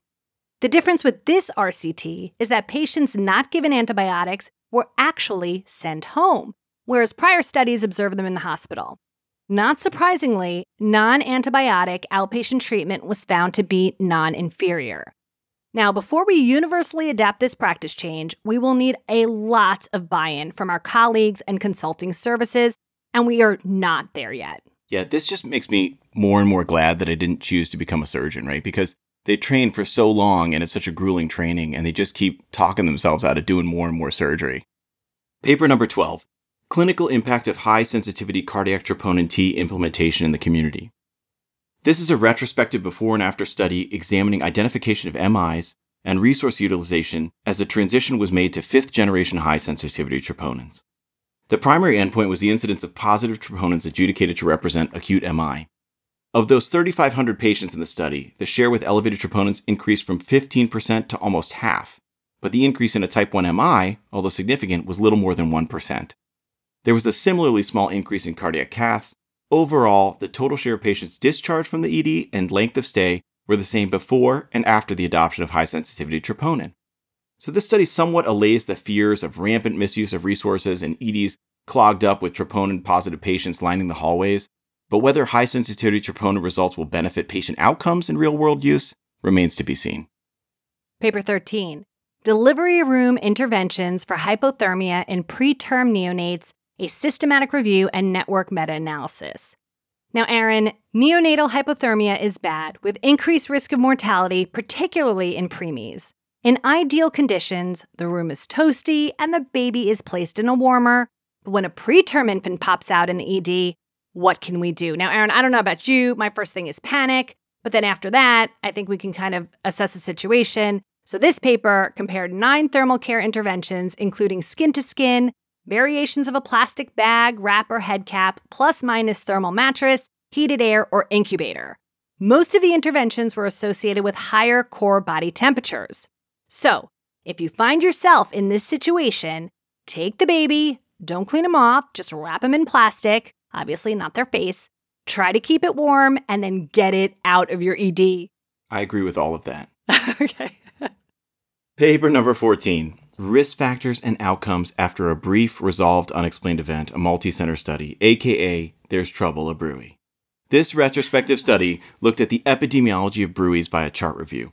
Of more than 2,000 kids with BRUEs, 87% were classified as high risk by AAP criteria.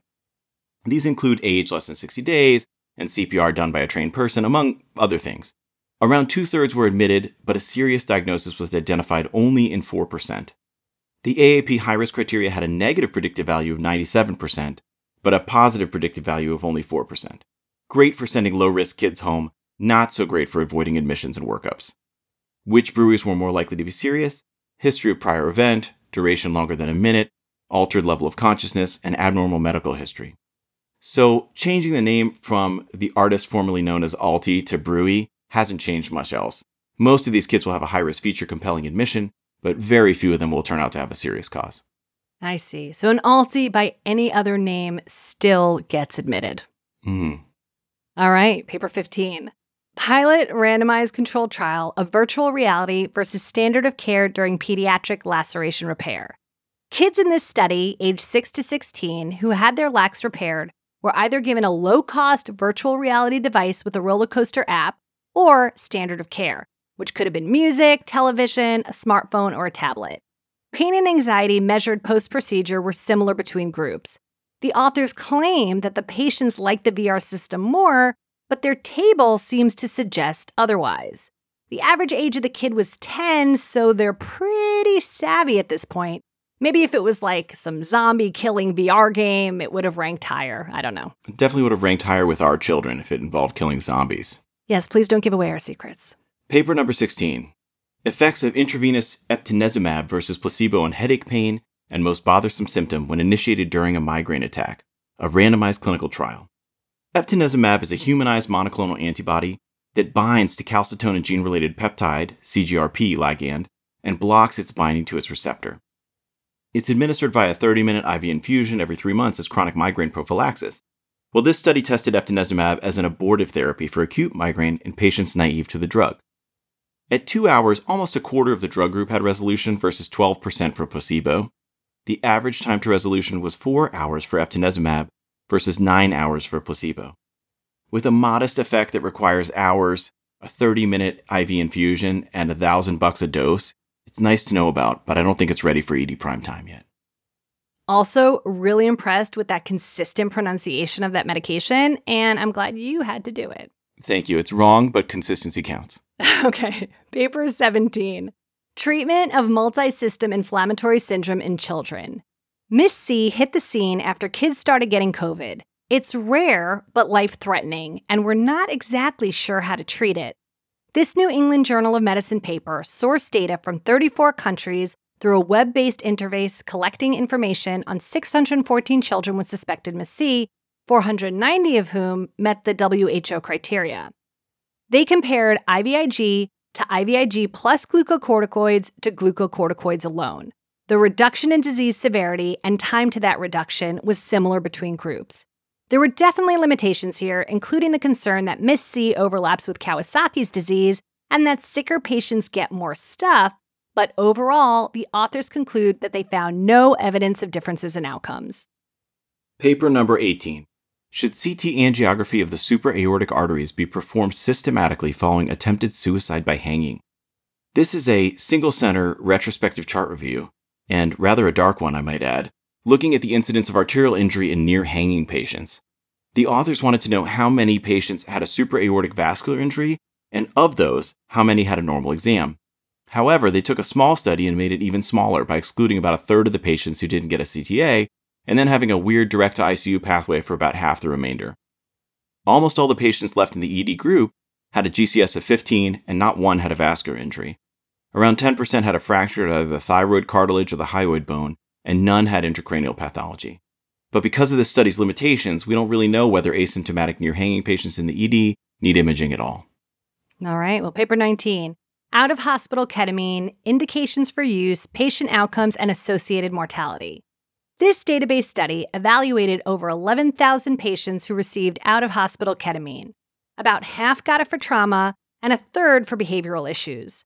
Following administration, 8.5% had hypoxia and 17% had hypercapnia.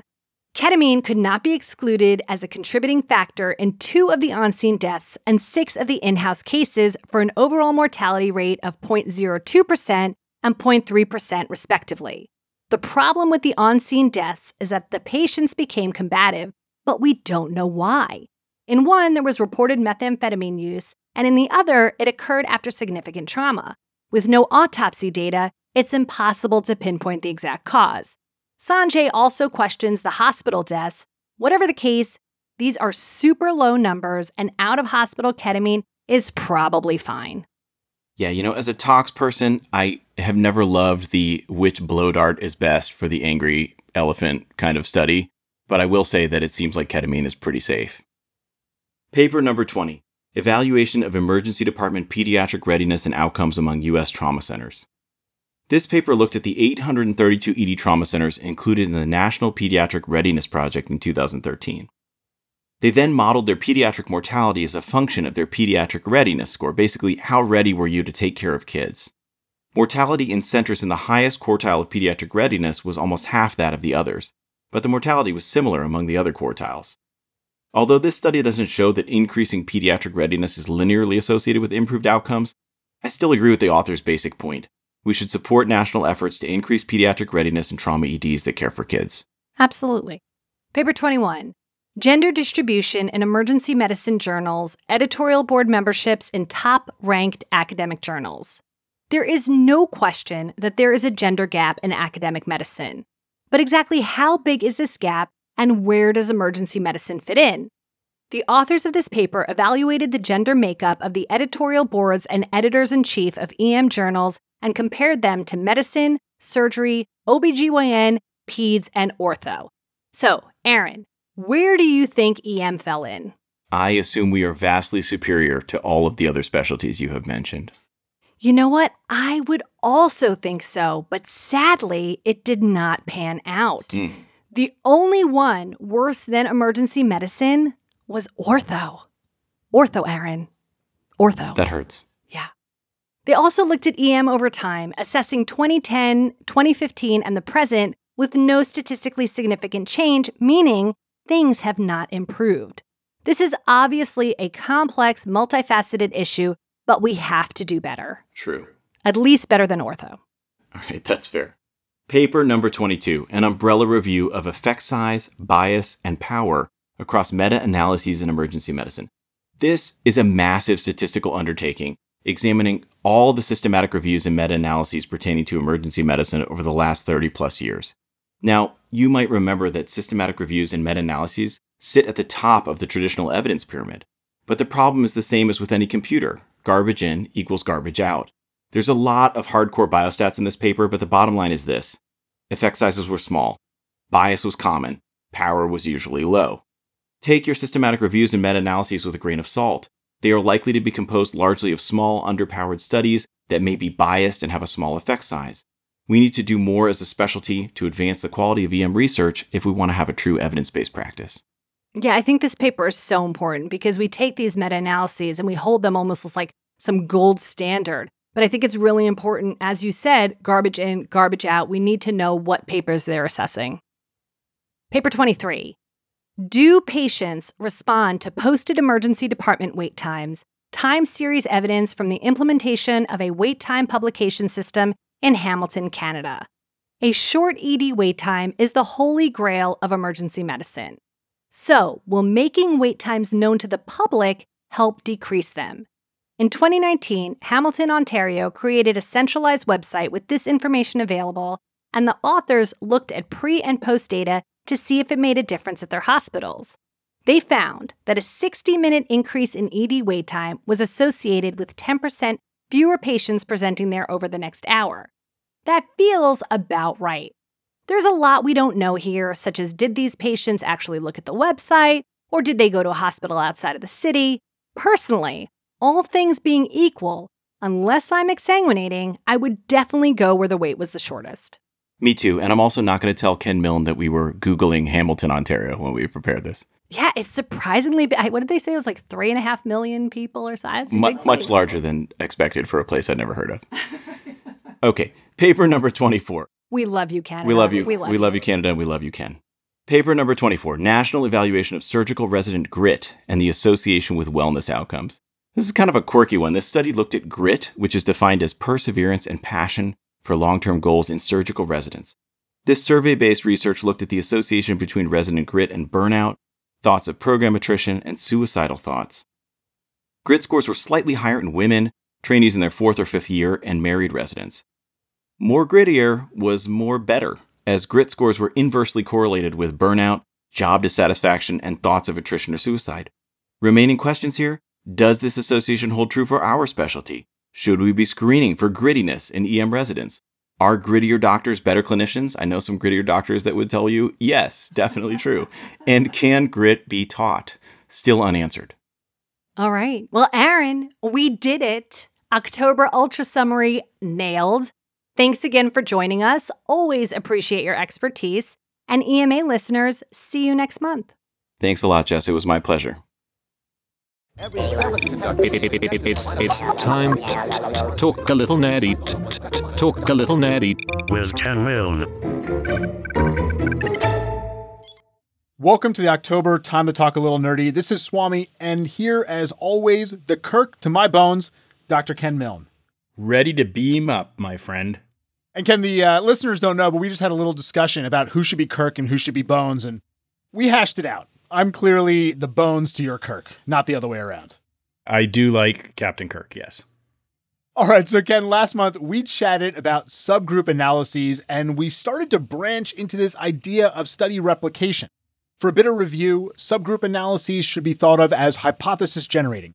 These hypotheses then need to be tested as the primary outcomes of subsequent studies to find out if there's actually something there.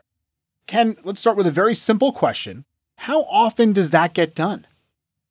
Well, there's one study that reported it happened about one third of the time where subgroup results are investigated. And the number of times that the actual original, quote, significant finding was confirmed was a nice big goose egg, my friend. 0% of the time. Well, I'm not completely shocked. I'm a little surprised it's zero, but I'm not completely shocked by this.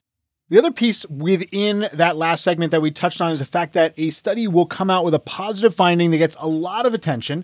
It can even lead to a change in the way that we work up or treat disease. It can change guidelines. But is it enough for us to see a single study with a positive outcome that changes our trajectory? Well, it's not enough for me, Swami, and we need to get away from this one and done mentality. There are usually many limitations to a single trial. Simple stuff like external validity. Does it apply to your patient population? And then, of course, the idea of making a type 1 error, and that's when we falsely reject the null hypothesis of no superiority and accept an alternative hypothesis. Often it is to accept that a treatment is superior to, let's say, a placebo or an active control. There can also be many biases identified in the post publication peer review process that can threaten the validity of the results, the conclusions, and the interpretation of the study itself. And all of that is why replication is so important. Take the study, do it again, and see what you get. See if you get the same results or at least close to the same results. How often do studies with big, important findings get replicated? Not often enough. Personally, I think it should be close to 100%. However, there is a study published in JAMA, and they looked at 45 highly cited original clinical research studies that claim the intervention was effective. Only 20 of those 45, so 44%, were replicated. Wow, that is a little bit smaller of a number than, than, again, we would like to see. You sent a number of articles on this topic, this topic of replication. And in one of those articles that you sent, they mentioned that some biotech and pharmaceutical companies have attempted to replicate data from studies as well. What did they find? Well, there was this US biotech company called Amgen, and they tried to replicate just over 50 high impact cancer research studies. They were only able to replicate just over 10%. It was actually 11%. Six out of 53 studies they were able to replicate. And then the German pharmaceutical company Bayer conducted a similar trial trying to replicate various studies. Their success rate was better than Amgen, but still only able to replicate just over a third of the studies. And this is in part what informs my skepticism of practices where we have only one RCT, one randomized control trial, claiming benefit and no replication studies. And as an example, think of TPA for stroke. The 1995 NINDS trial looked at treating patients in under three hours after symptom onset. Never been replicated. Same thing for ECASS 3 that looked at the three to four and a half hour window. Advocates of TPA say that it would be unethical to do another RCT, but the evidence shows that when replication studies are performed, far less than 50% get confirmed. That would suggest that equipoise might not exist, and it would be unethical not to do a replication study. We certainly have good data on the harms of giving lytics to patients, i.e., bleeding. So we can see here then that we don't get replication very often. When we attempt replication, which again isn't that often, it's not successful most of the time. And so when we see these results, we get swayed by them pretty easily, but we really should take them with a grain of salt and say, okay, that's really great. What we really need though is to replicate those findings and make sure that they actually hold up. And let's get into some of the reasons why that replication is so important and also why we so see it so infrequently done. We have, I think, six different reasons why replication is important, why we don't see it done very often. We'll start with number one. It's our interpretation of statistical significance, and that creates problems. Yes, and we've we've talked about this before on previous episodes. The whole concept of a p-value less than 0.05 meaning something significant is an overinterpretation. We need to consider the magnitude of the effect, that's important, the clinical impact, that's important, and the biases in the study that threaten its validity. These are just a few problems of claiming victory, spiking the ball, high fiving everybody when your p value comes in at less than 0.05. And there are initiatives to push that number down by an order of magnitude to 0.005. And that's by an organization called Stanford Metrics Institute. They're trying to raise the bar and make biomedical research more reliable. Right, so if we push that number lower, that p value lower, I guess it makes it more likely that our findings are real, that they are significant, that they actually mean something.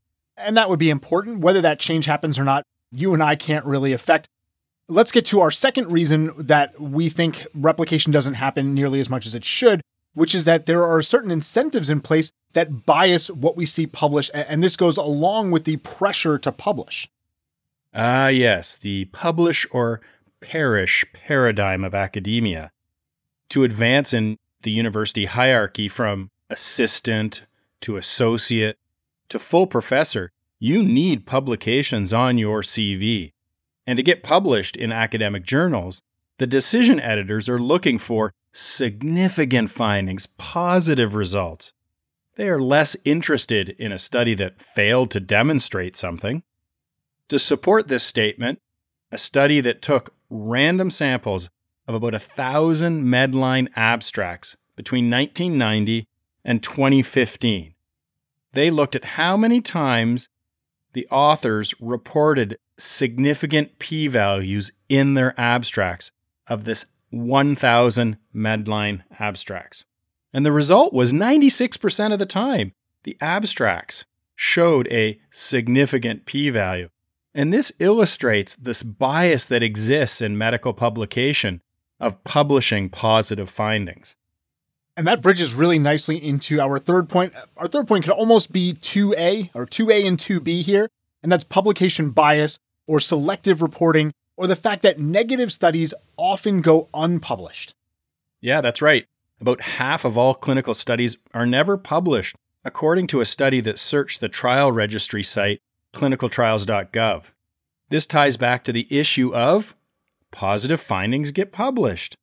The idea that, quote, null is dull results in less negative trials getting published.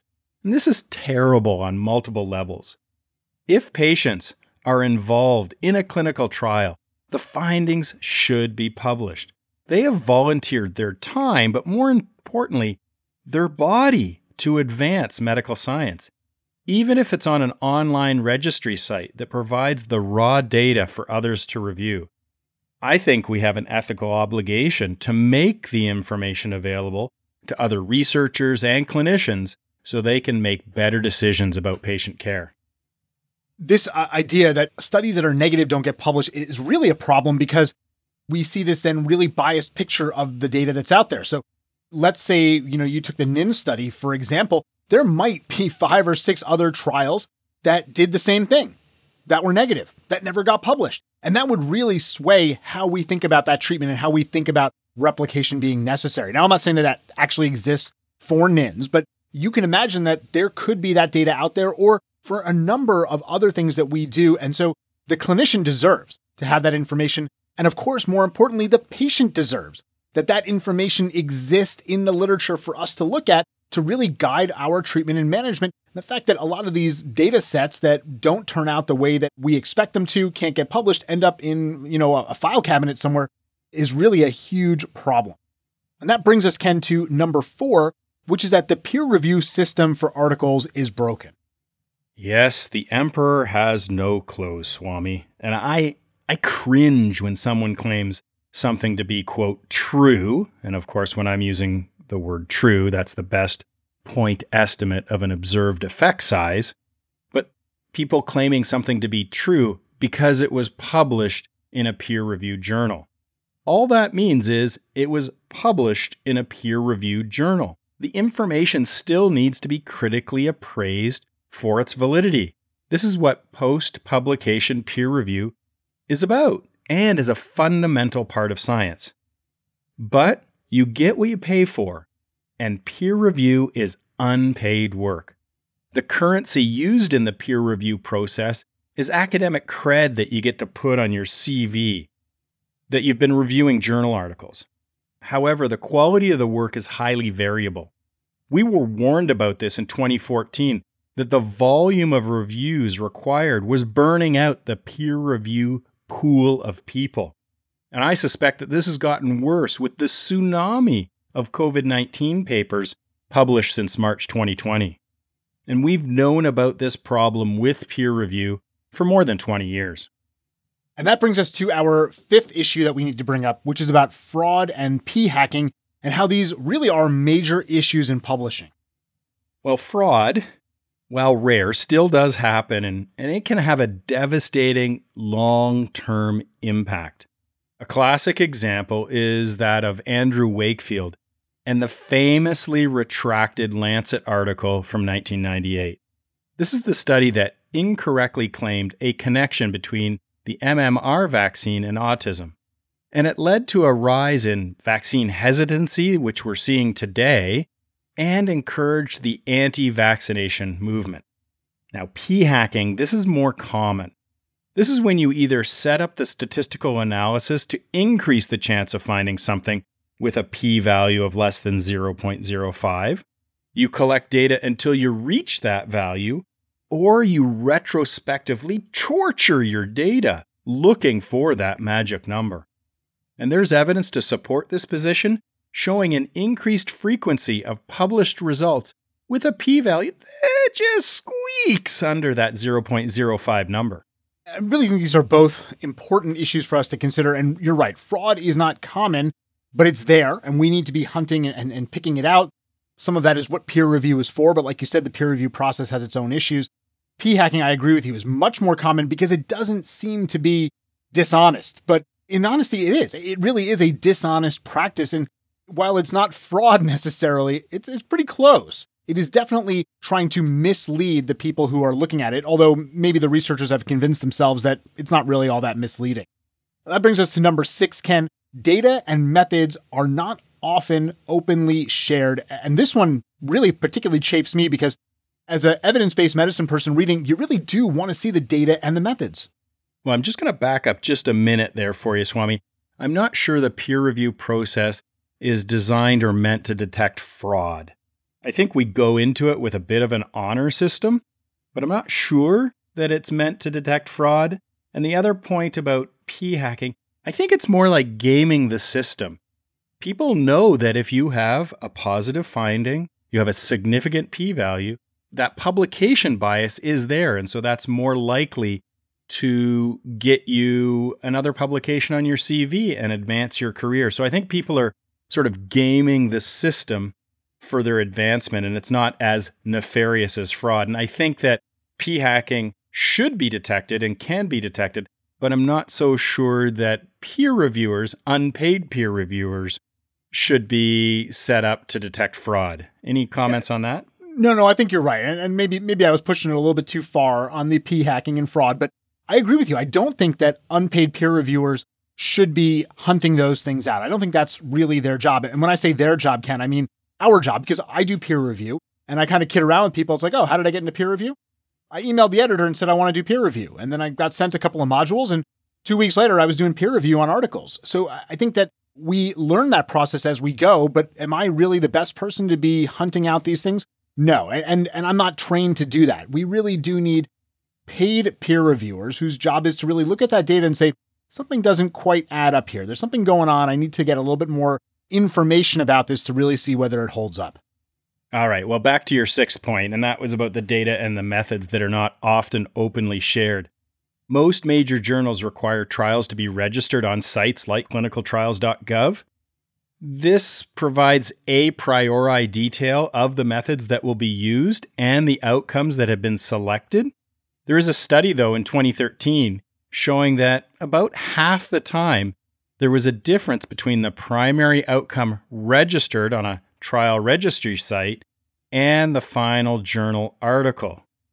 And then another study by Jones et al. in 2015 reported a discrepancy between the registered and published primary outcome, almost one third of the time. So we need to be skeptical even if it's published and even if it's registered.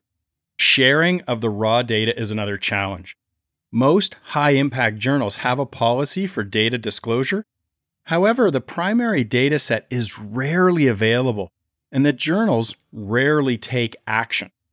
That first point that you made about going to clinicaltrials.gov and looking at the details of that study when it was registered is really important. And, and this is something that you've taught me, and I've been doing this for the last couple of years. Every article I read, I see was it registered there? What were the outcomes that were registered? How did things change? Clinicaltrials.gov is a really well set up site because you can actually look at the history of the study and see how things changed, when things changed. And those are important things too. But here's the problem, Ken. Most people, myself included, don't really have the time to do this for every article we read. It's a lot of work. And, you know, in some ways, I would expect the peer reviewers to do that, but maybe that's too much to ask of unpaid peer reviewers as well. And so we need a better system. We can't really expect every single physician who's reading an article to go back and look for the clinicaltrials.gov information and read that site too. Nobody would ever read articles if that's what was necessary in order to understand them. So we need to have a better process of getting this done. And really, it falls to me, in my mind, it falls in the lap of the journals to actually do that process and make sure that things are legitimately done, that they are registered on clinicaltrials.gov and they didn't change their primary outcomes or secondary outcomes after data collection or when they wanted to. I, I, think these are all really important concepts, but really hard for the individual physician to do. Yeah, I agree with you on that. And I also agree that it probably shouldn't be at the level of the peer reviewer. If you submit your article to the editor and to a decision editor to get published in their journal, I think it's a simple administrative task that can be done at the journal level where they bring up uh, clinicaltrials.gov or whatever registry they were involved in and say what was the primary outcome, what was the secondary outcomes, and then compare them. And if there's a mismatch, it's an automatic send it back and say, please explain. Ken, you know, down the line, we might need to get on one of our friends who's an editor for a journal and not really put their feet to the fire, but ask them about this process and, and how they think this could be better done to make it more usable for the end user to, to make it a little bit easier to get through these articles. I would be interested to see one of our friends kind of discussing this with us. So it's not just us complaining about these things, but actually trying to find out why maybe things are done certain ways. Or we might even have friends who, as editors, they do this already. And that would be interesting to know too. because it would give people information about what resources are a little bit more reliable to use. So, Ken, we've gone through those six points, which is all well and good, but I think we also need to talk about what we, and by we, I mean the community of medicine, can do to improve this process. Well, there are a variety of things we could do to raise the bar, but I'm just going to highlight five. Go figure. I'm going to highlight five suggestions, and you will be able to tell that some of them I mushed together so I could come up with that magic number of five. But the first thing is don't overinterpret one positive study and move away from this one and done mentality. Emphasize that null is not dull and demand replication before implementation of a new clinical practice. Second thing I think we can do is lobby to change academic promotion so it's not based so heavily on the publish or perish model and recognize other important aspects of academia. And the third item is pay peer reviewers from some of the money publishers make off the free work done by researchers who create the content for medical journals. The fourth thing is I think we should change the ethics approval process, the IRB, so that permission to conduct research will only be granted on the promise that the raw data set is easily available to others to review, and failure to comply with this would result in public removal of ethics approval. And the fifth and final thing is journals should make publications a priori. So someone submits their methods with their question and say, I want to answer this question, and these are the methods I'm going to use. So we know that it's statistically sound and robust with regards to their methodology. They submit that with an important clinical question. And then the journal decides, yeah, hey, whatever you get, yeah, we agree to publish that after the peer review process, but we'll agree to publish that based upon that methodology and question asked, not based on the post hoc results.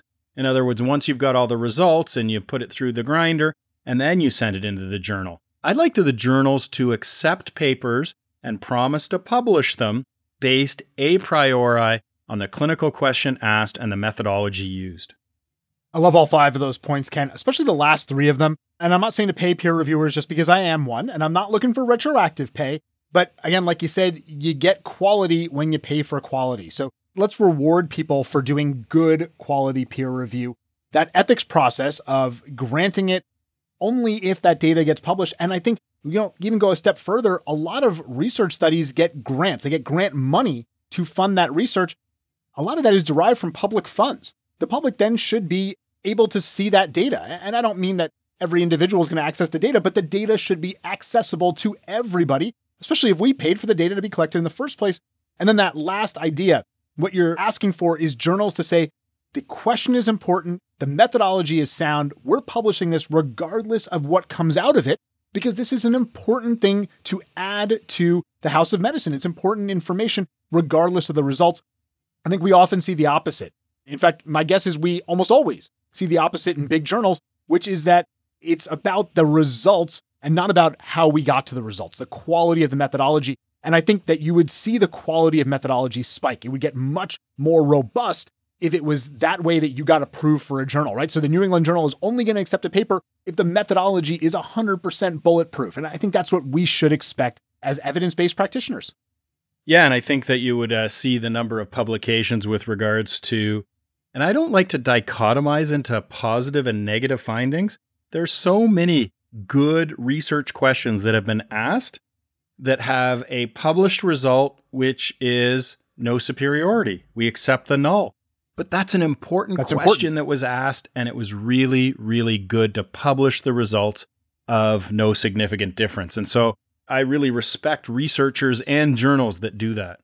Yeah, I think you would see a lot less data that gets hidden in the bottom drawer of a file cabinet and a lot more data that's out there that would help, again, to advise us as clinicians and more importantly, patients on what is best. And that's really what all of this comes back to, right, Ken? All of this comes back to how do we provide the best care for the patient in front of us? And without knowing all of the data that's out there. It's really hard to do that. It has to start and end with the patient. And so we're asking for all of these changes. We're asking for a better system of replication and, and, and getting this done so that we can provide better care to our patients and be better informed about what's best to take care of them. Ken, this is a great topic, and and we'll list all of the resources that you sent me in the show notes because it was really kind of a fun read, a topic that I didn't know very much about. And there's some really good short pieces on this idea of replication bias and the, the issues around it. And we'll list those in the show notes for people to look at. But another great topic. And Ken, I think we definitely are going to want to get an editor friend on the show at some point, interview them and, and ask them some of these questions and, and get a little bit more insight into that journal process of how peer review works and, and how the editor system works. I think that'd be really interesting as well for all of us to know how the system works that churns these papers out and gets them to our doorstep or, you know, onto our computer for us to read. Again, I'm really looking forward to bridging into next month and, and taking on another one of these fantastic either stats topics or philosophical topics. I'm, I'm sure right after this, we're going to sit down and figure out what we want to dive into. And for all the listeners out there, until next month, remember to stay nerdy. That's a wrap for October. That's a wrap, kids. You know, this is a bit of a long recording this month, but honestly, it's because the papers were kind of really good this month. We month. knew it was going to be a problem because when we were selecting the papers, you know, many months, it's a struggle to get to 24. And there's Yeah, some and we often like, don't. We just Yeah. stop at Chinese. We don't want to waste your time with Right. like total BS papers. Yeah. But this month it was like, wow, it was a lot of really good stuff. In fact, we saved a couple Uh, yeah, for next for next month. That's The- what yeah. we ended up doing. that's So, the truth. So there's a couple in the back pocket. If we if next month isn't as good as this month, if we have some regression to the mean in terms of paper quality and interest, we've got a couple in the back pocket that'll And make you it. know, and and we- if you're an author and you weren't selected for this month, know that maybe that's the reason. Maybe that's good. You have to listen to next month too to see if you were in that month. But uh, with the end of October, you know, I'm surprised we didn't see any introduction. Happy birthday! Happy birthday to both of us. Oh, Look at us. birthday. We're one year older and less wise, Yes. unfortunately. Yeah. But yeah, I can't believe I forgot to mention that in the intro. Hey man, things are flying by. You Time know what? is flying co- by. honestly, I'm blame COVID. Seems COVID like it. messed up everything. Delta even variant messed up everything. Ruined my birthday already. It's even the enjoyment of our own birthdays has been messed up. I forgot about it. That's how bad it is right now. But for those of you who are listening now in October, know that we are celebrating our birthdays with you. Um, and we wish you nothing but the best, a safe birthday season, as Sanjay likes to believe that Yeah, there is such a thing as a birthday season. Literally, his daughter, you know, because he, he likes to train her to, to, to, to say all these impressive things. And you're like, what are the seasons? And she's like, summer, fall. What's another name for, for autumn, spring, winter, daddy birthday. You know, what's sad about I wish I did train her to do that actually, because it'd be hilarious. But what's sad is, you know, my birthday month, as it actually is referred to, has now been attenuated because Ravi, our Yeah. youngest son, is now going to turn one. Yeah. So he he shares the birthday month with me, and probably Well, he shares it with me too. And obviously, it's not the same date for me because if it was the same date, his name would not have been Ravi. It would have been Mike Jr., that which was, was, the, our. that was the bet, and we did shake on it. So I'm very shake. glad that he if was, we had the same he birthday, was he, not to. he was not born on the 15th. that worked out for all of us, honestly. I think honestly, that's probably true. All right. Well, uh, Enjoy- enjoy happy our birthdays, birthdays to everybody who are having one. and while you're enjoying, stay classy. stay classy.